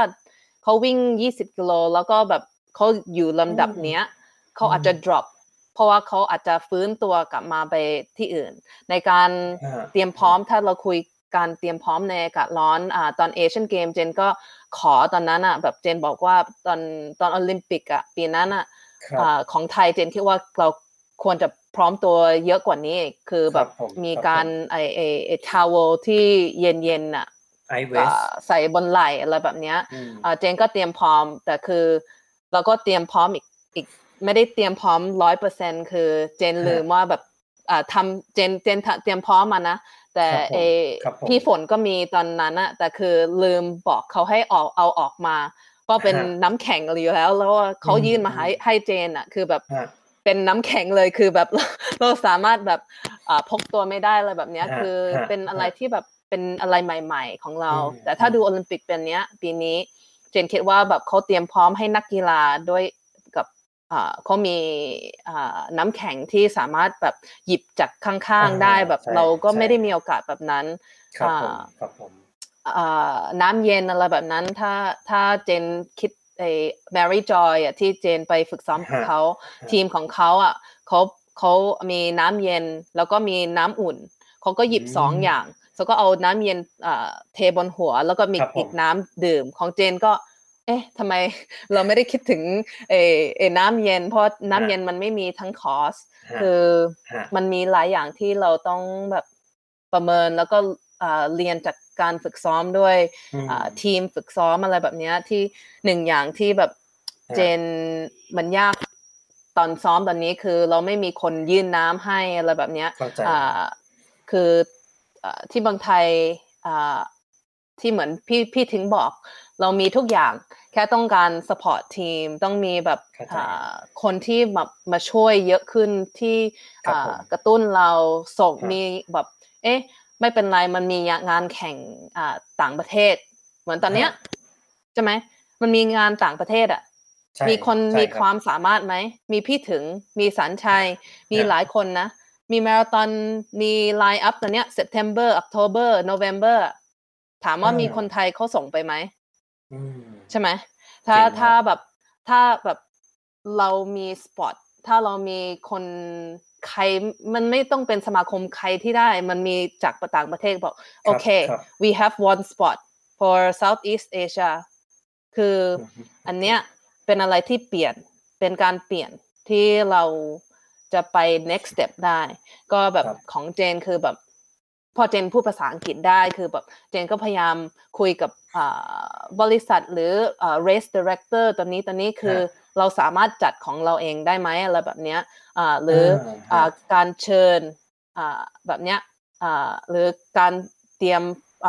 การซ้อมอะไรแบบเนี้ยเราเพื่อที่มีโอกาสถ้าดูคนอื่นที่ไปแข่งที่พี่ถามการพร้อมในการอากาศร้อนมีคน drop ทำไมถ้าดูเอธิโอเปียหรือต่างประเทศที่คน drop ถามว่าประเทศของเขา support เขาไปแคมป์ช่วงโควิดไหมเขามีเงินอ่ะสามารถส่งเขาต่างประเทศไปซ้อมในอากาศร้อนหรือaltitude ไหมถ้าไปดูคีเรน 10,000 เมตรอ่ะเขาได้ไปฝึกซ้อมใน altitudeไปได้ไปคลายกล้ามเนื้อไปฮาวายมีการฝึกซ้อมอะไรบ้างมีอะไรแบบเนี้ยที่มันจะคล้ายตัวแล้วก็จะช่วยเขาก่อนอะไรนะโทนี่อ่ะเขาก็พยายามเข้าโอลิมปิกปีนี้เหมือนกันเจนก็ถามเขาเอ๊ะเจนเห็นเขาไปสวิตเซอร์แลนด์อะไรแบบนี้ไปซ้อมเอ๊ะเขาแบบเข้าได้ยังไงแบบสมาคมส่งอะไรแบบเนี้ยโนเขาก็รู้คนคือบางครั้งมันมีโชคด้วยกันมีการแบบถ้าแบบไปแข่งทั่วโลกอ่ะแบบเจนก็รู้ บางคนน่ะแล้วก็แบบใช้โซเชียลมีเดียบางครั้งคุยกับเขาบอกอ๋อเรามีแบบที่แบบอยู่ในห้องเราก็ได้เลยแบบเนี้ยก็แบบโทนี่ได้แบบมีโอกาสที่แบบไปเพื่อนของเขาก็รู้มีแคมป์อะไรแบบเนี้ยเขาก็ได้ไปอยู่คือแบบเพราะมันแพงนะไปเซนต์มอริทไม่ใช่แบบอะไรแบบ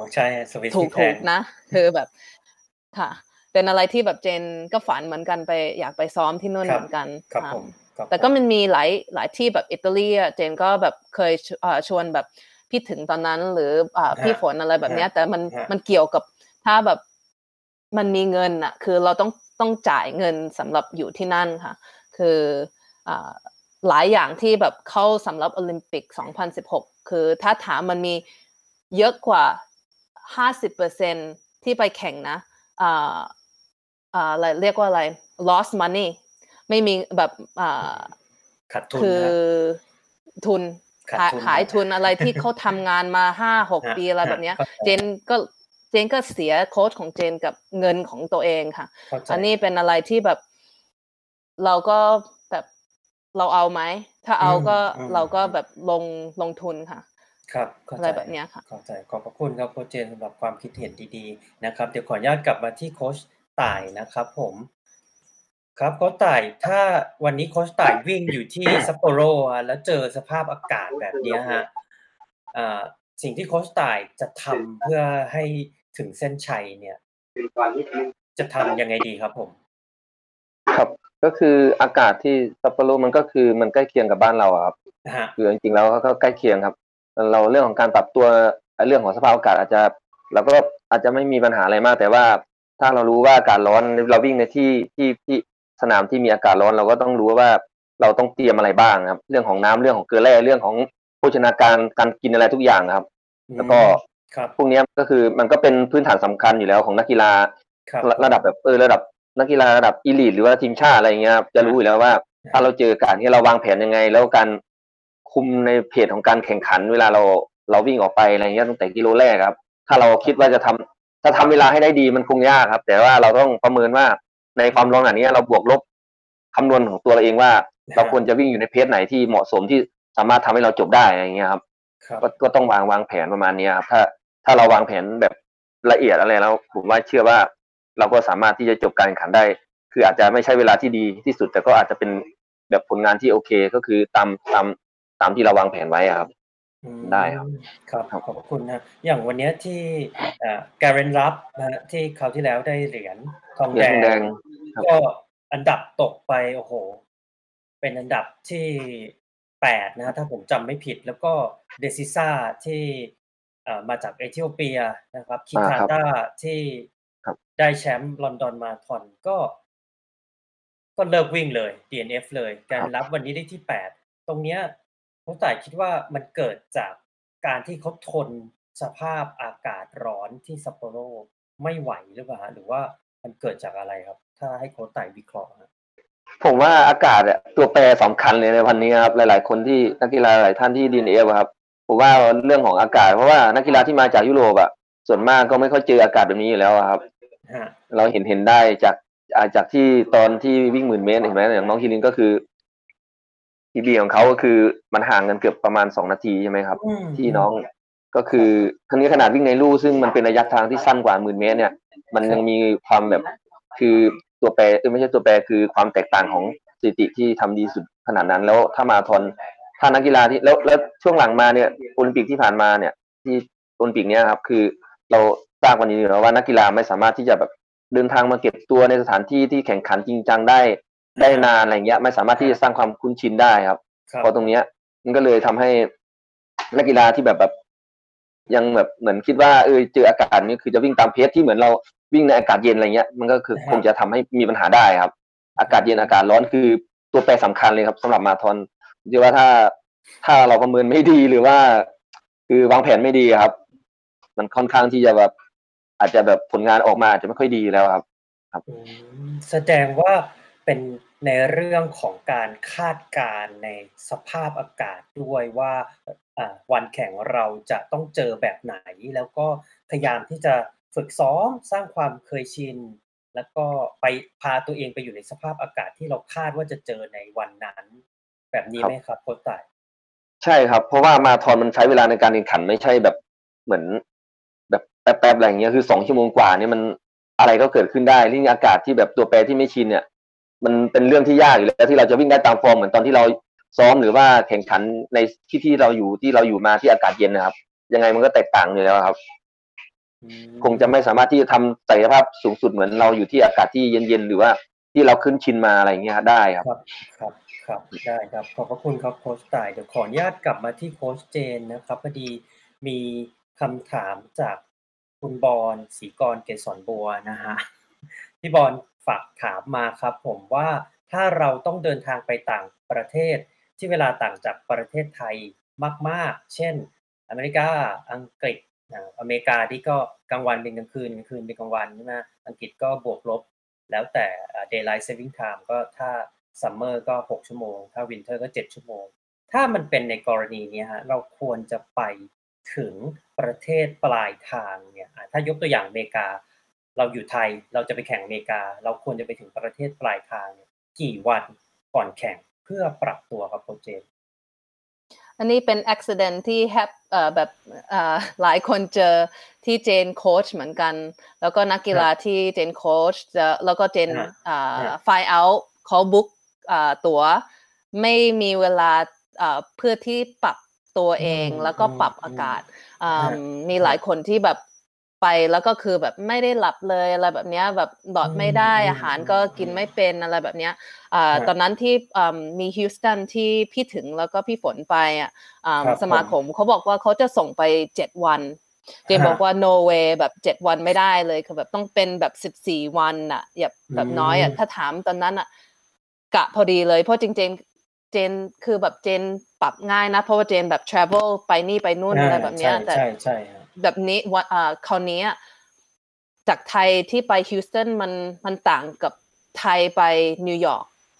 มันอีกชั่วโมงหนึ่งคือมันก็เกี่ยวนะคะตอนนั้นก็เจนคิดว่าตอนนั้นคุยกับพี่ฝนนะตอนนั้นนะเจนถามเขาบอกว่ามันทุกแบบ5วันนะ5วันถึง6วันนะตอนนั้นไม่รู้ว่าของพี่ถึงเหมือนกันนะให้ปรับให้แบบนอนให้สนิทแล้วก็แบบโอเคชินแบบ feel โอเคแบบตื่นก็โอเคแบบรู้สึกตัวเองแล้วก็คือไปปรับอากาศเหมือนกันที่ฮิวสตันตอนนั้นคือเราซ้อมตอนนั้นที่เมืองไทยคือแบบมันก็ร้อนอันนี้มาคือแบบมันเย็นตอนนั้นเราเริ่มคิดว่า14องศานะ14 15ตอนเริ่มคือแบบ perfect แต่ถ้าเราซ้อมมาอากาศเกือบ30อ่ะแล้วก็มาแบบ14 15คือมันเย็นเหมือนกันแล้วก็จะแบบทดลองรองเท้าทดลองแบบที่ซ้อมอะไรแบบเนี้ยไปชินที่เราไปเก็บบิ๊บอะไรแบบเนี้ยแล้วก็โภชนาการเข้าตัวเองให้แบบไม่ใช่แค่กินอาหารที่ถูกแต่แบบตอนแรกว่าเราปรับตัวร่างกายก็ต้องแบบใช้ energy ที่เรากินน่ะเพื่อที่แบบทำให้เราอยู่ได้ให้แบบ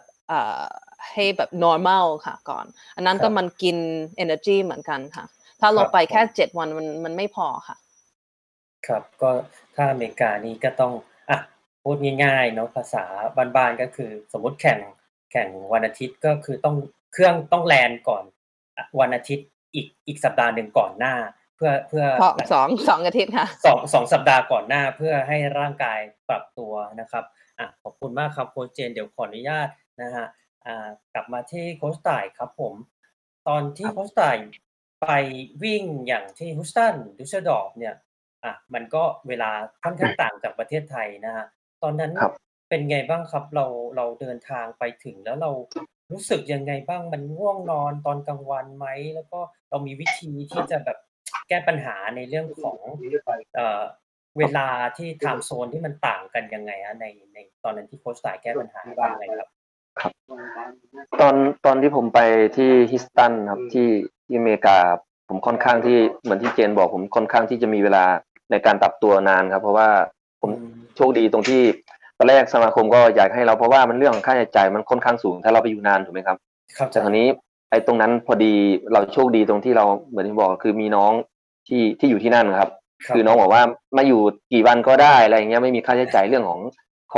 เรื่องที่พักอะไรอย่างนี้เลยครับตัดปัญหาตรงนั้นได้เลย ก็เลยโชคดีครับผมก็เลยได้ไปก่อน2อาทิตย์ที่เจนบอกครับแล้วก็ปรับตัวแค่ประมาณอาทิตย์นึงก็ผมก็ปรับตัวได้ครับเรื่องของการนอนแรกๆ3-4วันแรกก็ค่อนข้างที่จะลำบากเหมือนกันครับเพราะว่าตาสว่างตอนเที่ยงคืนอะไรอย่างเงี้ยครับพอเที่ยงกลางวันก็รู้สึกง่วงอะไรอย่างเงี้ยครับมันก็เป็นนะพอดีแล้วก็ไอ้เรื่องโภชนาการก็โชคดีเพราะว่าที่นู่นคนไทยอยู่เยอะครับคนไทยอยู่แล้วก็ซัพพอร์ตทุกอาหารนี่ทุกมื้อนี่คือแย่งกันซัพพอร์ตแย่งกันเทคแคร์ครับคือมื้อนี้บ้านนี้มื้อนั้นบ้านนั้นคือเขาที่นั่นอ่ะจะมีเหมือนเป็นกลุ่มของคนไทยที่แบบรวมตัวกันเป็นวัดนะครับเขาจะมาเจอกันที่วัดแล้วมีอะไรเขาก็จะมีนักกีฬาที่ไปคุณิฟายครั้งก่อนเขา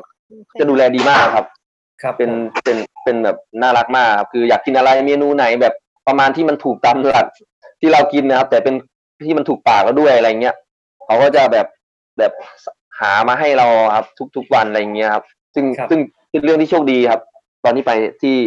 ฮิสตันครับแต่พอตอนที่ผมไปที่นิสดอฟที่เยอรมันอ่ะค่อนข้างที่จะลำบากเพราะว่าคราวนี้เราไม่มีคนซัพพอร์ตที่นั่นแล้วเรื่องค่าใช้จ่ายเหมือนที่บอกคือสมาคมก็ต้องซัพพอร์ตใช่ไหมครับครับผมก็มีเวลาเดินทางไปแข่งก่อนไปแค่ประมาณก่อนแข่งนะครับใช้เวลา2-3 วันโอ้ไม่นานเลยนะฮะใช่แล้วผมก็แบบคือนั่งเครื่องอ่ะง่ายๆคือยังไม่หายล้าเลยครับคือยังแบบยังมึนงงๆเลยแล้วผมก็ไปแข่งเพราะว่านี้น่าจะเป็นหนึ่งปัญหาที่ไอ้ดิสเซนดอฟที่ผมทำผลงานได้ไม่ค่อยดีเพราะว่าตอนที่เราคุณิฟายสนามแรกที่ฮิสตันเนี่ยผมค่อนข้างที่จะพร้อมนะครับแต่พอเราพลาดไปโดยที่เรารู้แล้วว่าเราพลาดตรงไหนบ้างเรากลับมาแก้ไขในการฝึกซ้อมอะไรคือเพอร์เฟกต์ในการของแล้วรู้สึกว่าตัวเองฟิตขึ้นกว่าเดิมด้วยครับแข็งแรงขึ้นแต่มันเชื่อว่าไอ้ผลต่างระหว่าง2:19กับ2:23-24เนี่ยถ้าผมเท้าไม่แตกวันนั้นก็น่าจะประมาณใกล้เคียงละเราคิดว่าใกล้เคียงละก็อาจจะบวกลบไม่ถึงนาทีอะไรอย่างเงี้ยครับที่จับคนในไฟผ่านอ่ะแล้วก็คุยกับโค้ชว่านั้นกลับมามีเวลา3เดือนนะเราเรียบเรียงใหม่แล้วกลับไปทีนี้คือมั่นใจมากแต่ว่านั่นแหละครับก็คือพอไปที่ดิสเซนดอฟมันอุบัติเหตุเรื่องนี้ด้วยแล้วผมก็แบบโอ้โหทำไมเหมือนแต่เราก็เข้าใจได้นะว่ามันเราไม่ได้มีงบประมาณแบบเยอะแยะอะไรมากมายว่าต้องไปอยู่เป็นอาทิตย์2อาทิตย์อะไรเงี้ยมันค่อนข้างสูงอะไรเงี้ยครับก็เท่าที่เราพอที่จะทำได้อะไรเงี้ยครับที่พยายามทำให้มันดีที่สุดครับก็เลยค่อนข้างมีปัญหาผมเชื่อว่าถ้าเราแก้ปัญหาตรงนี้ได้ผมว่าศักยภาพที่เราซ้อมมาแบบเหมือนนี่เราทุ่มเทฝึกซ้อมมามุ่งมั่นมามันก็อาจจะแบบประสิทธิภาพในการแข่งขันมันอาจจะทำงานได้ดีกว่านี้ด้วยครับครับขอบพระคุณครับโค้ชต่ายก็สุดท้ายอยากให้โค้ชต่ายพูดคุยนะฝากข้อความถึงตอนนี้นักวิ่งเนาะในประเทศไทยก็เครียดกันแล้วก็ยังไม่รู้ว่าเมื่อไหร่จะได้แข่งมีโค้ชต่ายอยากจะฝากถึงนักวิ่งที่แบบอยากจะซ้อมเพื่อไป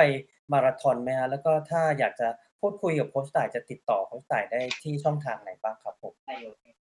ครับผมครับก็เป็นที่ทราบกันนะครับคือตอนนี้สถานการณ์โควิด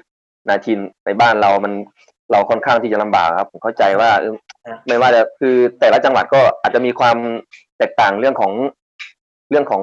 ไอ้ปัญหาอะไรเรื่องของที่เราจะวิ่งนะครับที่เราจะซ้อมสถานที่อะไรมันค่อนข้างที่จะลำบากยากทำกันยากครับแต่คราวนี้ถ้าคือเราไอ้เรื่องของการออกกำลังกายตอนนี้ผมอยากแนะนำว่าเราควรที่จะออกกำลังกายเพื่อเมนเทนหรือว่าเพื่อสุขภาพไปก่อนไม่แนะนำให้เหมือนซ้อมเหมือนช่วงปกติอะไรเงี้ยเพราะมันทำได้ยาก1ทำไม่ยาก2ถ้าเราซ้อมหนักมากบางทีเรื่องของความแข็งแรงของร่างกายบางทีมันอาจจะอ่อนแออะไรเงี้ยภูมิคุ้มอะไรเพราะว่าเราต้องเมนเทนสุขภาพเน้นคำว่าสุขภาพไปก่อนครับและอีกเรื่องของการแข่งขันมันยังไม่เห็นอยู่แล้วยังไม่มีแน่นอนนะอันนี้ถ้าสถานการณ์หรือว่าเหตุการณ์ของบ้านเมืองเราเรื่องของวิกฤตโควิดเนี่ยมันดีขึ้นอะไรเงี้ยครับผมเชื่อว่านะก็เราค่อยมีเวลามาเรียบเรียงโปรแกรมการฝึกซ้อมกันใหม่อะไรอย่างงี้ดีกว่าครับเราทำได้เท่าที่พอทำได้เหมือนเป็นระยะห่างมีถ้ามีแบบที่วิ่งที่มันไม่มีผู้คนเป็นเหมือน outdoor หรือว่าเหมือนอันเนี้ยถ้าทำได้ก็ควรจะทำแต่ไม่แนะนำให้ซ้อมหนักจนแบบว่าโอ้โหเหมือนเราจะมีแมตช์แข่งอีกเดือน2เดือนอะไรอย่างเงี้ยแล้วเราไปทุ่มเทฝึกซ้อมอะไรขนาดนั้นคงไม่ต้องขนาดนั้นครับอย่างพวกผมเองที่อยู่กับน้องนี่ผมก็เมนเทนแค่มื้อหลักๆไว้บ้างอะไรเงี้ยแต่ไม่ได้ลงเรื่องของความเข้มข้นของโปรแกรมอะไรมากเลยครับให้น้องแบบว่าถ้าเป็นเปอร์เซ็นต์ของร่างกายก็ประมาณสัก 70% จาก100ที่เราเคยซ้อมปกติอะไรเงี้ยทำได้ประมาณนี้ผมถือว่าโอเคแล้วให้ร่างกายเราแบบ แบบเหมือนแข็งแรงไปก่อนนะครับครับผมแต่ถ้าอยากจะมาเหมือนติดต่อของก็ผ่านชื่อ Facebook ภาษาอังกฤษเลยครับบุญถึงศรีสังก็จะเจอเลยครับแล้วก็มีเพจวิ่งด้วยใจไปด้วยกันบุญถึงศรีสังก็เจอเลยครับสามารถติดต่อเข้ามาทักทายแล้วก็แลกเปลี่ยนประสบการณ์หรือว่ามีข้อถามอะไรเรื่องของโปรแกรมในการฝึกซ้อมในช่วงนี้ที่พอทำได้บ้างก็สามารถติดต่อได้เลยครับครับผมได้ครับขอบพระคุณครับโค้ชต่ายก็เดี๋ยวขออนุญาตกลับไปที่โค้ชเจนนะครับผมก็ตอนนี้สถานการณ์ที่ประเทศไทยก็อาจจะเป็นอยู่ในช่วงที่ไม่ค่อยจะดีนักเท่าไหร่ยอดผู้ติดเชื้อก็ค่อนข้างที่จะสูงนะแล้วก็ทุกคนก็เครียดฮะคือนักวิ่งที่เคยวิ่งก็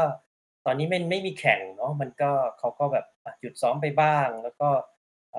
ซ้อมน้อยลงบ้างอะไรเงี้ยโค้ชเจนอยากฝากถึงนักวิ่งไทยอะไรบ้างไหมฮะที่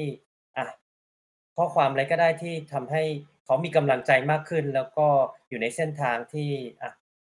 กลับมาซ้อมกลับมาดูแลตัวเองเพื่อที่ว่าถ้าสถานการณ์มันดีขึ้นแล้วก็มีมาราธอนแข่งเนี่ยเขาจะได้พร้อมแข่งแล้วก็ถ้าอยากจะเทรนกับโค้ชเจนเนี่ยจะติดต่อโค้ชเจนได้ยังไงบ้างครับค่ะได้ยินไหมคะได้ยินครับผมค่ะเจนก็ฝากแบบความคิดถึงคนที่เมืองไทยแล้วก็ครอบครัวที่อยู่ที่เมืองไทยเหมือนกันเพราะมีหลายคนที่อยู่ที่เมืองไทยแต่ก็เจนก็อยากบอกว่าเหมือนพี่ถึงบอกว่าแบบซ้อมแบบซ้อม 70% 60% หรือหยุดก็ได้คือแบบบางคนคือแบบไม่มีโอกาสในแบบ10ปี15ปีแล้ววิ่งมาแบบมีการพักผ่อนตัวเพราะเจนคิดว่าแบบอาจจะเป็นอะไรแบบเจนมีลูกก็เจนก็คล้ายๆเหมือนพัก1ปีนะคะแล้วก็เจนคิดว่าแบบมันเหมือนอันนี้คล้ายๆเหมือนโควิดเหมือนทุกคนได้แบบเหมือนกันมีการพักผ่อนแล้วก็คิดว่าแบบกลับมาหาความรักในการวิ่งค่ะคือแบบถ้าบางคนคือแบบซ้อมทุกวันคือแบบเราต้องวิ่งเวลานี้แบบเพจนี้อะไรแบบเนี้ยถ้าแบบเราทำทุกๆวันแบบ 4-5 ปี6ปี7ปีแล้วก็ไม่เคยพักอ่ะเราแค่แบบมีความคิดในการแข่งขันแล้วก็ลืมว่าแบบเราวิ่งเพื่ออะไรค่ะแบบวิ่งแบบความรักแบบเจนก็มีโอกาสที่แบบวิ่งแล้วก็แบบเอ๊ะไม่ได้เคยเห็นแบบดอกไม้ตัวเนี้ยหรือแบบมีหมาตัวนี้หรือแบบที่ลอนดอนน่ะแบบเจนวิ่งตอนนี้คือแบบเส้นทางลอนดอนมาราธอนน่ะแบบได้แบบวิ่งผ่านเจนก็เคยแบบอ๋อไม่แบบไม่วิ่งนอกจากพาร์คนะแบบวิ่งบนวิ่งบนพาร์คตลอดเพราะถ้าวิ่งนอกจากพาร์คเราก็ต้องหยุดบางครั้งแบบเพราะต้องข้ามถนนอะไรแบบเนี้ยแต่ตอนนี้เจนก็แบบไปวิ่งแบบไปเห็นสวนนี้หรือแบบอาจจะที่เมืองไทยถ้าแบบอยู่ใกล้ดอยแต่เราไม่ได้ซ้อมตอนนั้นเพราะแบบมีเป็นเนินชันมากแต่อะไรแบบเนี้ยคือแบบไปหาที่อื่นที่เราอาจจะวิ่งหรือหาในตัวเองอ่ะแบบความรักในการวิ่งแล้วก็เจนคิดว่าแบบหลายคนก็ถามที่จาก Instagram อะไรแบบเนี้ยของเจนคือแบบทำไมเจนตื่นตีสี่ครึ่งตีห้าที่สหรัฐที่ลอนดอนมันเช้านะเพราะที่นี่คือแบบ daylight คือมาประมาณ 5 โมงก็มันมืดยังมืดที่เมืองไทยก็ยังมืดแต่มันแบบที่ลอนดอนมันเขาแบบเห็นว่าแปลกหรือคนอื่นก็เห็นว่าแบบเช้ามากถ้าไม่อยู่ที่ประเทศร้อนอะค่ะเจนก็แบบเจนตื่นเพราะแบบรักนะคือแบบรักวิ่งแล้วก็แบบของเจนก็อยากเห็นให้ลูกเห็นเราแบบมีมุ่งมั่นในการฝึกซ้อมเขาก็แบบไปเห็นเจนซ้อมเหมือนกันคือแบบเป็นอะไรที่เป็นบันดาลใจอีกอย่างนึงแล้วก็ที่ยังบอกคือแล้วก็แบบ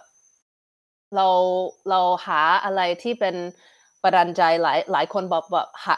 motivation ในการโควิดมันหายไปเจนก็แบบใช้เวลาที่เราเคยไปซ้อมไปอ่านหนังสือแบบอ่านหนังสือแบบเรื่องคนอื่นก็ได้หรือไปดู YouTube อะไรแบบเนี้ยที่เราไม่เคยทำหรืออาจจะไปลงเวทที่เราไม่เคยทำไปซื้อเวทก็ได้ไปออนไลน์คลาสที่เมืองไทยก็แบบเป็นฮิตเหมือนกันที่พี่บอลก็ทำเหมือนกันตอนนี้คิดว่าแบบเป็นออนไลน์ค่ะก็ไปลองหลายอย่างแล้วก็เจนคิดว่าแบบการบาดเจ็บมันจะหายด้วยการแบบ ซ้อมอย่างอื่นด้วยไปเล่นฟุตบอลเจนเห็นพี่ถึงโพสต์เรื่องเล่นฟุตบอลเป็นช่วงนึงเหมือนกันคือแบบเราต้องหาวิธีอื่นที่เป็น motivation ที่มันภาษาอังกฤษเขาเรียกว่า itch กลับมาวิ่งค่ะแล้วก็คือเจนก็รอเหมือนกันแล้วก็รอวันที่แบบกลับไปเมืองไทยได้แล้วก็เปิดแคมป์หรือไปทำอะไรที่เมืองไทยให้แบบเป็นแรงบันดาลใจให้ทุกคนที่เมืองไทย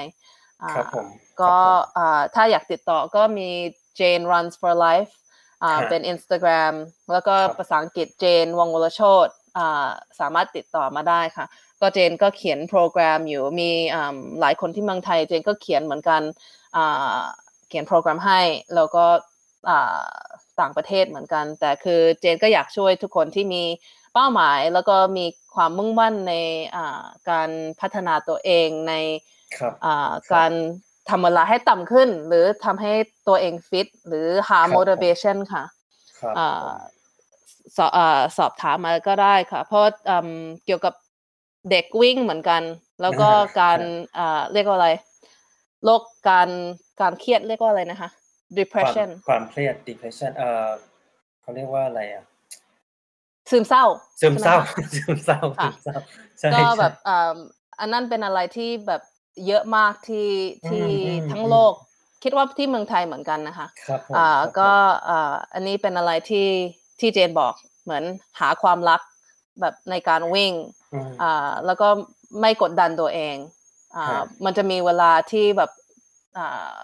มีการแข่งขันแน่นอนแต่เราไม่รู้ตอนไหนแต่แค่แบบหาความรักในการวิ่งแล้วก็รู้วันนั้นว่าแบบเราจะพัฒนาเยอะกว่านี้ได้แล้วก็วิ่งเหมือนสมาเหมือนของคิปโชกีได้เพราะว่าเขาชอบในการวิ่งนะคะเจนคิดว่าเขาไม่ได้วิ่งทั้งวันซ้อมแบบ100-200 กิโลอ่ะเราก็ไม่ได้รักการวิ่งค่ะแต่แค่ฝากความคิดแบบนี้ก่อนค่ะครับขอบพระคุณมากครับสำหรับความคิดเห็นดีๆแล้วก็เรื่องราวดีๆนะฮะสำหรับทั้งโค้ชต่ายแล้วก็โค้ชเจนนะครับครับที่จบไปแล้วนั้นนะฮะก็เป็นการพูดคุยนะครับ TC Triathlon Live Facebook Interview นะครับทำอย่างไรให้นักวิ่งไทยได้ไปโอลิมปิกนะฮะวันนี้โอ้โหเป็นไงกันบ้างครับก็พูดคุยสนุกสนานแล้วก็ได้รับสาระดีๆแรงบันดาลใจดีๆนะครับความคิดเห็นวิเคราะห์เกมการแข่งขันหลังจบมาราธอนหญิงและชายที่โตเกียว2020โอลิมปิกนะฮะก็ฝากไว้ครับสำหรับความรักในการวิ่งที่โค้ชเจนพูดในช่วงคำถามสุดท้ายนะฮะก็อาจจะเป็นโอกาสที่ดีที่ทำให้เรานึกทบทวนแล้วก็ย้อนความคิดของเราว่าจริงๆแล้วเราวิ่งเพราะอะไรนะฮะแล้วก็ยังไงก็ขอให้ทุกๆท่านนะครับรักษาสุขภาพนะแล้วก็สถานการณ์ทุกอย่างน่าจะดีขึ้นในเร็ววันนี้นะครับส่วนตัวตอนนี้ผมก็วิ่งอินดอร์อย่างเดียวเลยครับเทรดมิลแล้วก็แอร์รันเนอร์ฮะแล้วก็เวทก็อยู่ที่บ้านครับซื้อ TRX มาเล่นเองนะแล้วก็แทบจะไม่ได้ออกจากบ้านไปไหนมาไหนมากมายยกเว้นไปซื้อของนะครับก็เช่นเคยนะครับขอขอบพระคุณทุกท่านที่ทูนอินเข้ามารับชมรับฟังนะฮะถ้าพลาดในการไลฟ์นะดูไลฟ์ครั้งนี้ก็ฟังได้ครับผมเป็น Audio Podcast นะครับ The Solid Pace Podcast นะฮะ Apple Podcast Spotify Podbean Facebook นะครับ YouTube แล้วก็www.tc-triathlon.com/thesolidpacepodcast นะครับก็วันนี้ขออนุญาตลาไปก่อนนะครับขอขอบพระคุณทุกท่านที่ติดตามรับชมและรับฟังเจอกันใหม่นะครับคราวหน้าแขกรับเชิญจะเป็นใครต้องคอยติดตามที่หน้า Facebook Page TC Triathlon ครับสวัสดีครับ The Solid Pace TC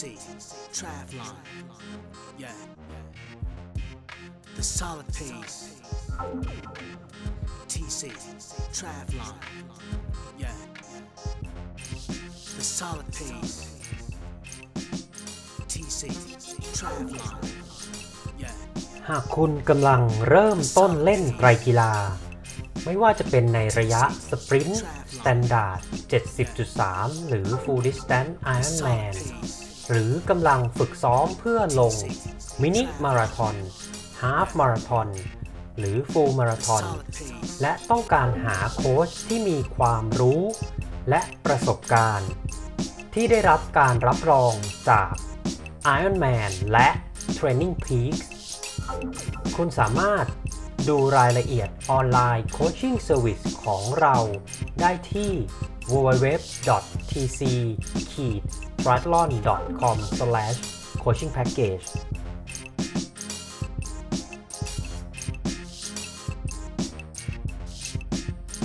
หากคุณมีนักวิ่งนักไตรกีฬาหรือผู้ที่อยู่ในวงการ Endurance Sport ไม่ว่าจะเป็นชาวไทยหรือชาวต่างชาติที่คุณอยากรู้จักหรือมีหัวข้อที่คุณอยากให้เราพูดถึงคุณสามารถแนะนำรายการได้ที่อีเมล info@tc-triathlon.com หรือทักไลน์เรามาได้ที่ Line ID @TC Triathlon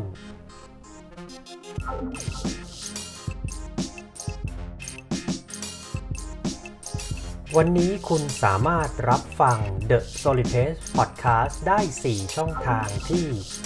Apple Podcast Spotify ฟังผ่านเว็บได้ที่ www.tc-triathlon.com/thesolidpacepodcast หรือฟังที่ Facebook Page ได้ที่ www.facebook.com/mrtctriathlon